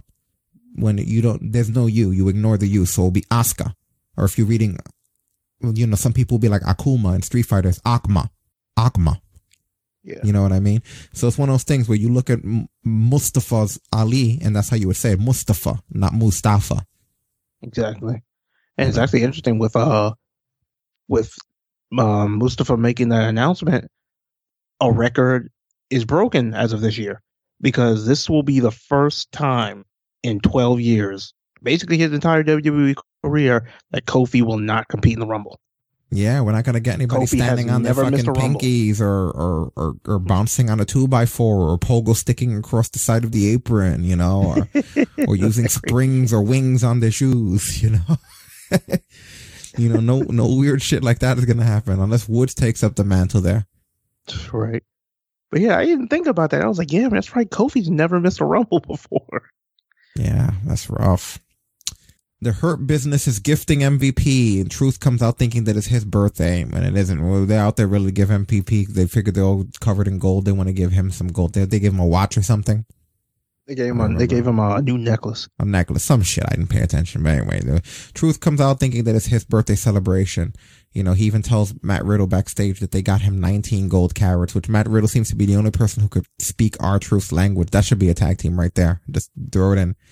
You know, um, Matt Riddle shows up and he final flashes, uh, one of them. Remember which one it was. It was- I think it was MVP. Probably MVP. Uh, Sheamus goes over John Morrison.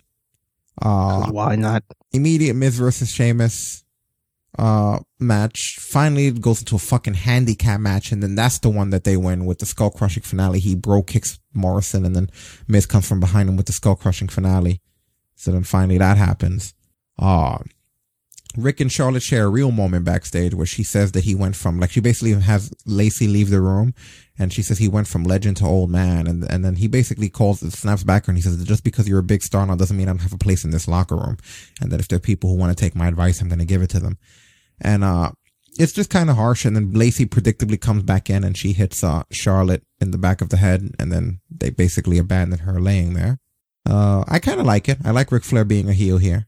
You know i thought it was interesting and if lacey keeps uh putting out those lingerie pictures before raw then sure right.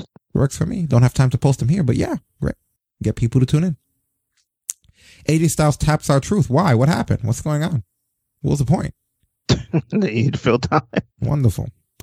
Riddle's in this gauntlet match with uh the fucking Hurt Business, and Shelton winds up getting he eliminated. beats all three of them, he Yeah. gets the U.S. title shot at the Rumble. It's stupid because Shelton gets eliminated. There's a miscommunication between Cedric somehow because MVP telling him don't Cedric thought he was trying to help and just, eh.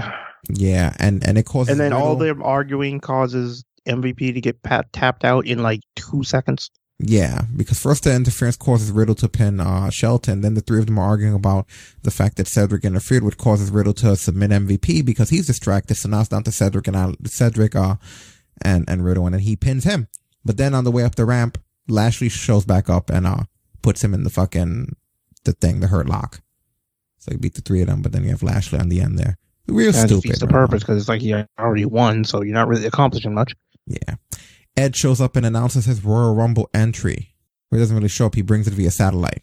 Um, this brings us to Bliss versus Asuka with, uh, Bliss going over with the mandible claw. Oh, she doesn't even go over. Well, she actually, no, she doesn't go over. What happens is uh, she goes for the mandible claw at the end of this, and this is after back and forth transforming.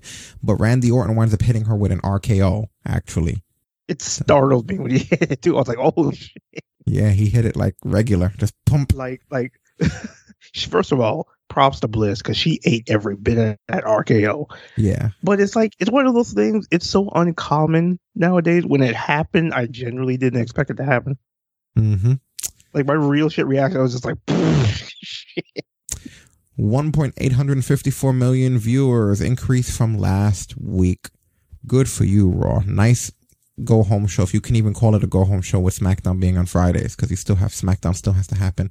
More matches can be added. And as always, when we do the poll, if any matches are added between this Monday broadcast of January 26th and Friday, just go back and check the poll regularly. The new matches will be added to the top. You can just answer those. You don't have to fill in the old ones. Leave them blank, hit finish. You could do this as many times as you need to, and it's fine. It'll count. Just remember to skip the ones that you already did. It, it, it tracks everything. So you don't have to worry about too much of that. That's pretty much Raw. The only other element that adds into Raw is there's a point backstage.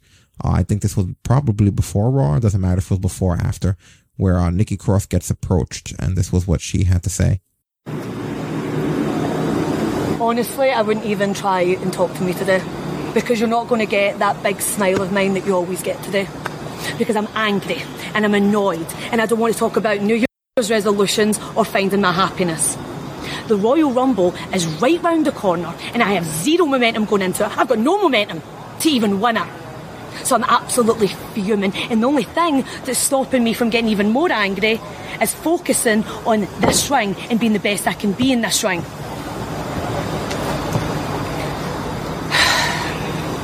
And I swore that I wasn't going to be like my mum and dad, struggling and working so hard and working 60 hour shifts, night shifts, just trying to keep our bellies full. I swore that wouldn't be me. Do you know what? It's not. It's not. It's not going to be me. It's not. Because there's a reason why I was the first ever Scottish woman to be signed by WWE. There is a reason why I was the first ever two time women's tag team champion. There's a reason why I travelled and wrestled all over the globe before stepping foot in a WWE ring. And it might not be, it might not be now, but one day, might, might not even be in the near future, but one day, you're all going to realise what exactly it is about me that got me to this point. So let me finish with this. I'm going to be around in this industry for a very long time. And I'm going to go down as one of the best. And I am so done. And I am so finished with not realising that myself.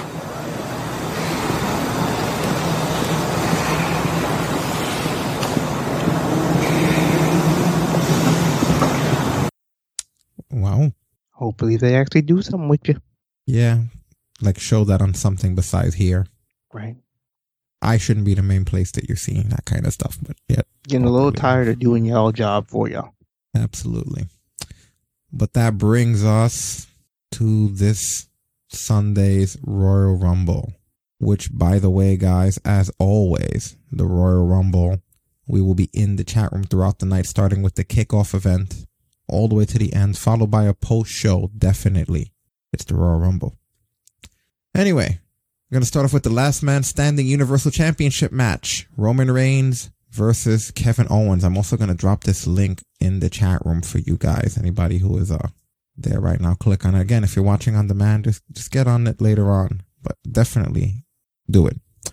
Anyway, last man standing Universal Championship match Kevin Owens Roman Reigns. What do you see happening here?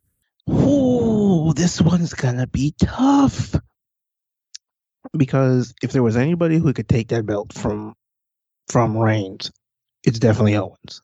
This match oddly suits them both, though.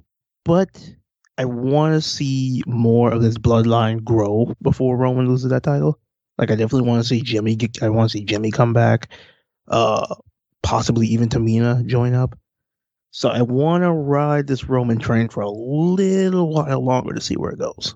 Yeah, but same here. if there was, a, but if they were ever gonna have that title change, the Rumble is one of the events to do it. Okay. I can see that going there. So I'm going to go with Roman Reigns too. I think this is a Roman uh, choice here. All right. Next, we have the WWE Championship. Drew McIntyre defending against Bill. Drew, because no. I would have to go with Drew if there's any fucking sanity left in the world. How come whenever there's a pit WrestleMania at the same time as there's a pandemic, Goldberg shows up? It's like an eclipse. I'm going McIntyre out of the hope. I never even thought I'd be saying I really hope McIntyre retains the WWE Championship. I'm going for McIntyre out of respect for people who actually can wrestle. Fair enough. All right, moving straight along. This brings us to the Women's Royal Rumble match, which we put in as many names as we could think of. If we forgot somebody, there's even a slot at the bottom. There's even a slot down here. Just type the name that we didn't add if you think there's going to be a surprise, but we did our best since they didn't. Anyway, Women's Royal Rumble match. Natalya, Naomi, Tegan Nox. These are possibilities. Some of them we put in ourselves. Io Shirai, Shayna Baszler, Ruby Riot, Lacey Evans, Xia Li, Bayley, Raquel Gonzalez, Mickie James, Nia Jax, Charlotte Flair, Scarlett, Ember Moon, Becky Lynch, Lana, Rhea Ripley, Mia Yim, aka Reckoning, Tamina, Beth Phoenix, Raquel Gonzalez, Candice LeRae, Taya Valkyrie, Peyton Royce, Carmella, Tessa Blanchard, Indi Hartwell, Toni Storm. You know, there's, there's like this list goes on. Oops, I, I lost my place there. This list goes on and on and on and on. Obviously, Nikki Cross because we saw her just now in the uh in the promo. Sonya Deville, Shotzi Blackheart, Ronda Rousey, Maurice, Mercedes Martinez, Dana Brooke, Billie Kay, Liv Morgan, Mandy Rose, Bianca Belair. See what I mean? Alexa Bliss. So I think we covered everyone, right? Way more than they covered, but let's be real, that's not hard. Yeah, I had you guys submit from the chat room as well. A few of you submitted, mainly Stasis, and I did about 30 or 40. Um, but yeah, this is what I think. So who do you guys see as the winner of the 2021 Women's Royal Rumble? So, going along the themes of the fact that they're basically, we already talked about before, they're basically wanting to redo WrestleMania. I think Rhea's going to do it. Really? Because how fitting would that be? Charlotte wins last year, goes to WrestleMania and beats Rhea. I don't know how they work it out from now, from Sunday till Mania. Charlotte gets to the whole that Charlotte gets a hold of that championship. Rhea gets her payback because it's no secret Rhea was on a downhill spiral ever since last year WrestleMania, and she's finally gotten herself back to at least a decent place. And we already know Rhea's coming up. We just don't know what show she's going to be on. So it would be interesting to have somebody we haven't even heard mention that she's going to be in the Rumble. She shows up and just snatches it. And then it's just like, we were supposed to do this last year at Raymond James Stadium. I was supposed to have my moment here. Now I come back a year later and I'm going to have that same moment, but this time it's going to be at your expense instead of mine. Interesting. Hmm. Because I would look at it the same way I look at it last year. What's Charlotte losing at WrestleMania really going to hurt? But that's only assuming that's where they go, and that's assuming Charlotte would get the would get one of the two titles between now and uh, Mania. Gotcha. But then again, that's what happens when I actually have the mental capacity to somewhat book months in advance. Basis says Bliss gets the the title. Nikki Cross wins the Rumble. Nikki versus Bliss. But, hmm. but Bliss just missed her title shot tonight. Orton RKO'd her out of it, right? Yeah, but then again, you know how they are. They like to put titles on the line in between Rumble and WrestleMania, which we hate. Okay. It's a little tricky to decide where they're gonna see. It's even harder to decide this year because they did fuck all to tell you who was gonna be in the Rumble.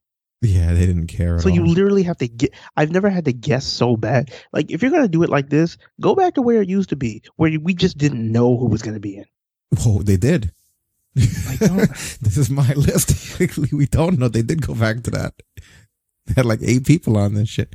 It's all Ugh. speculation. Uh, they redo for this weekend because of what happened. So at some point, so maybe that's the thing. Maybe uh, I mean, if they were gonna do that, they would have set that up for Raw, though. They wouldn't set that up on SmackDown. Asuka's not on SmackDown, right? Shit, you'd assume they would set it up. Does she show up on SmackDown? She was on SmackDown previously, wasn't she? Well, since she's one half of the women's tag champion, she can. So then maybe it will. Maybe they will. I don't really have an option here looking at these names. I don't- I have no idea where I would go with this. You almost gotta throw a dart at the wall and see what sticks. Like it's hard to say. Because my whole thing every year is I always want to go with somebody who hadn't won it the year before. You know what? I am gonna go with Nikki Cross simply because she doesn't have any momentum going into this. It makes sense to me. I do like that idea. That promo that we played of her did it for me. Nikki Cross. Yeah, I think I'm gonna go with that and just see what happens. Yeah, it's gonna be interesting to see. Next, we got the men's Royal Rumble match: Randy Orton, AJ Styles, Daniel Bryan, Sheamus, Jeff Hardy, Bobby Lashley, Jey Uso, Cesaro, The Miz, Johnny Morrison, uh, Otis, Sami Zayn, Shinsuke Nakamura, Dolph Ziggler, Mustafa Ali, Edge, Chad Gable, Ricochet, Aleister Black, Tozawa, Angelo Dawkins, Montez Ford, Angel Garza, Apollo Crews, Andrade, Big E, Cedric Alexander, Elias, Grand Metalik, Rey Mysterio, Dominik Mysterio, Ivar, Jey Uso, Jimmy Uso, Kalisto, Baron Corbin, Lince Dorado, Murphy, Jaxson Ryker, Robert Roode, Seth Rollins, Shelton Benjamin, MVP, Tucker, Xavier Woods, Drew Gulak, John Cena. Daniel Bryan needs to win this damn Rumble. We got Jey Uso up there twice. First and foremost, I'm gonna have to correct that shit because Jey Uso up there twice is simply not going to work. It's Jey Uso and then it's main event Jey Uso. Yeah, right. They're two completely different people. I don't even how. One comes out doing the hawk, or the other one comes out. Yeah, don't answer the Jey Uso one yet. I don't want to break your uh, your vote if you had. Give me a couple of minutes. But while I'm doing that, discuss here. What do you think? Do you have any ideas as far as who's going to be the one to do to do this? So they've already kind of planted the seeds with those moments on Talking Smack, but it needs to be Daniel Bryan. Like, how long are you going to not give these fans what they freaking want? People have been wanting Daniel to win that Rumble forever. It's the one thing he still doesn't have on his list. He's done everything else. Won pretty much every single title with the exception of the Universal title, and him winning the Rumble could potentially knock that off his list as well. So it's like, and I think we've even said before, this is one going to be, if not this year, then like maybe next year going to be his last year as a full time wrestler. So it's kind of like, what are we waiting for? Mm-hmm. Yeah. I mean, I don't know if he's going to want to, since he's been putting other people over, I don't see him wanting to do that, you know? I mean, I could only see it just because it's the last things on pretty much little bucket list of stuff to knock off, and then he'll have done everything. Let me know if you see any other doubles in there, guys, because this was thrown together best as possible, but it was a little chaotic as well. Yeah, I think Jay was the only double. All right, I got rid of one J. There. That should fix it. Come across any other ones, just call them out. I'll drop them. So Daniel Bryan, huh? Yeah, I think if if it's if it's his last year as a full time wrestler, I would send that year out on a high note. Hmm. And getting those last two accomplishments on the Royal Rumble and the Universal title off that list. And then, like I said, he's literally has won everything a male superstar can win. Be a nice way to do it. Yeah, I don't know if the timing for me works with uh with that, you know. Because it's kind of weird. Because at this point, it's like if you don't do it now, it's like you almost can't do it at that point. Yeah. That's a tough one. Yeah, no, it definitely is. I don't know. Um, I don't know for me if it'll be Daniel Bryan, but to be honest, I don't have like a better answer for you. Yeah, that, that's what the hard part is. Daniel Bryan to dethrone Roman. It'd be wild if they would manage to be able. I don't think they'll pull it off, but it'd be wild if The Rock showed up and won the Rumble. Wouldn't that be some shit? But I don't know if anything that cool would happen at the Thunderdome. I know some people said Cena. Dude, I don't have the slightest idea. We ain't seen. In two years, so it's like Like I don't have the slightest idea. Looking at this list, nothing really pops out to me as someone to win the Rumble. Yeah, like who the hell would they put? You know? like I said, the only reason, the main reason I go for Bryan is just not only just those last two accomplishments, but two, they've kind of planted little seeds here that him and Roman are on a collision course. They have, but I'm, I'm not buying that they're fully committed to it. But then again, when are they fully committed to anything? So it's kind of hard to even. By the way, don't forget there's some sort of a some WWE special tomorrow night. I think it's some sort of special because they're opening up uh, a brand in India and they're doing Yeah, it's performance uh, center and some superstar shit. spectacular or some kind of shit. Yeah, I heard Nakamura's heel just for that one show.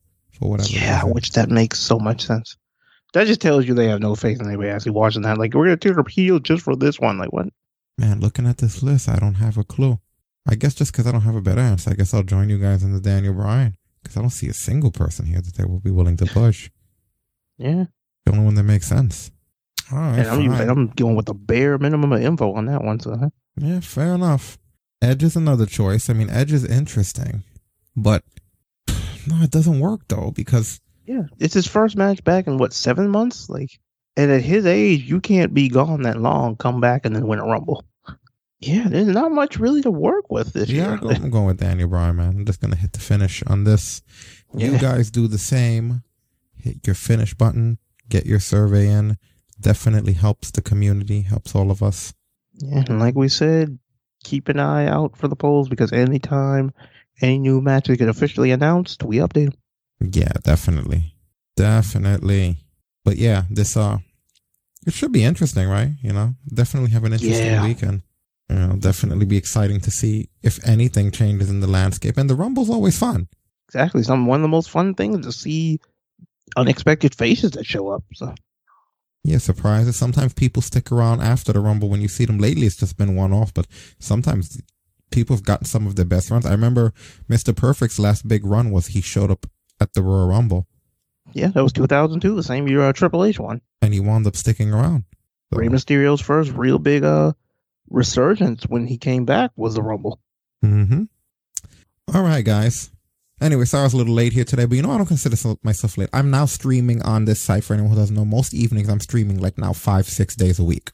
You know, I'm doing running all of the solo. I'm doing the, the poll solo. I'm doing everything uh once. So sometimes, yeah, it might be a little late, but just remember for those of you that pop in once for the wrestling news, you know, they're like sometimes literally almost every day of the week I'm in here doing things. So I'm literally coming off the heels of another stream each time.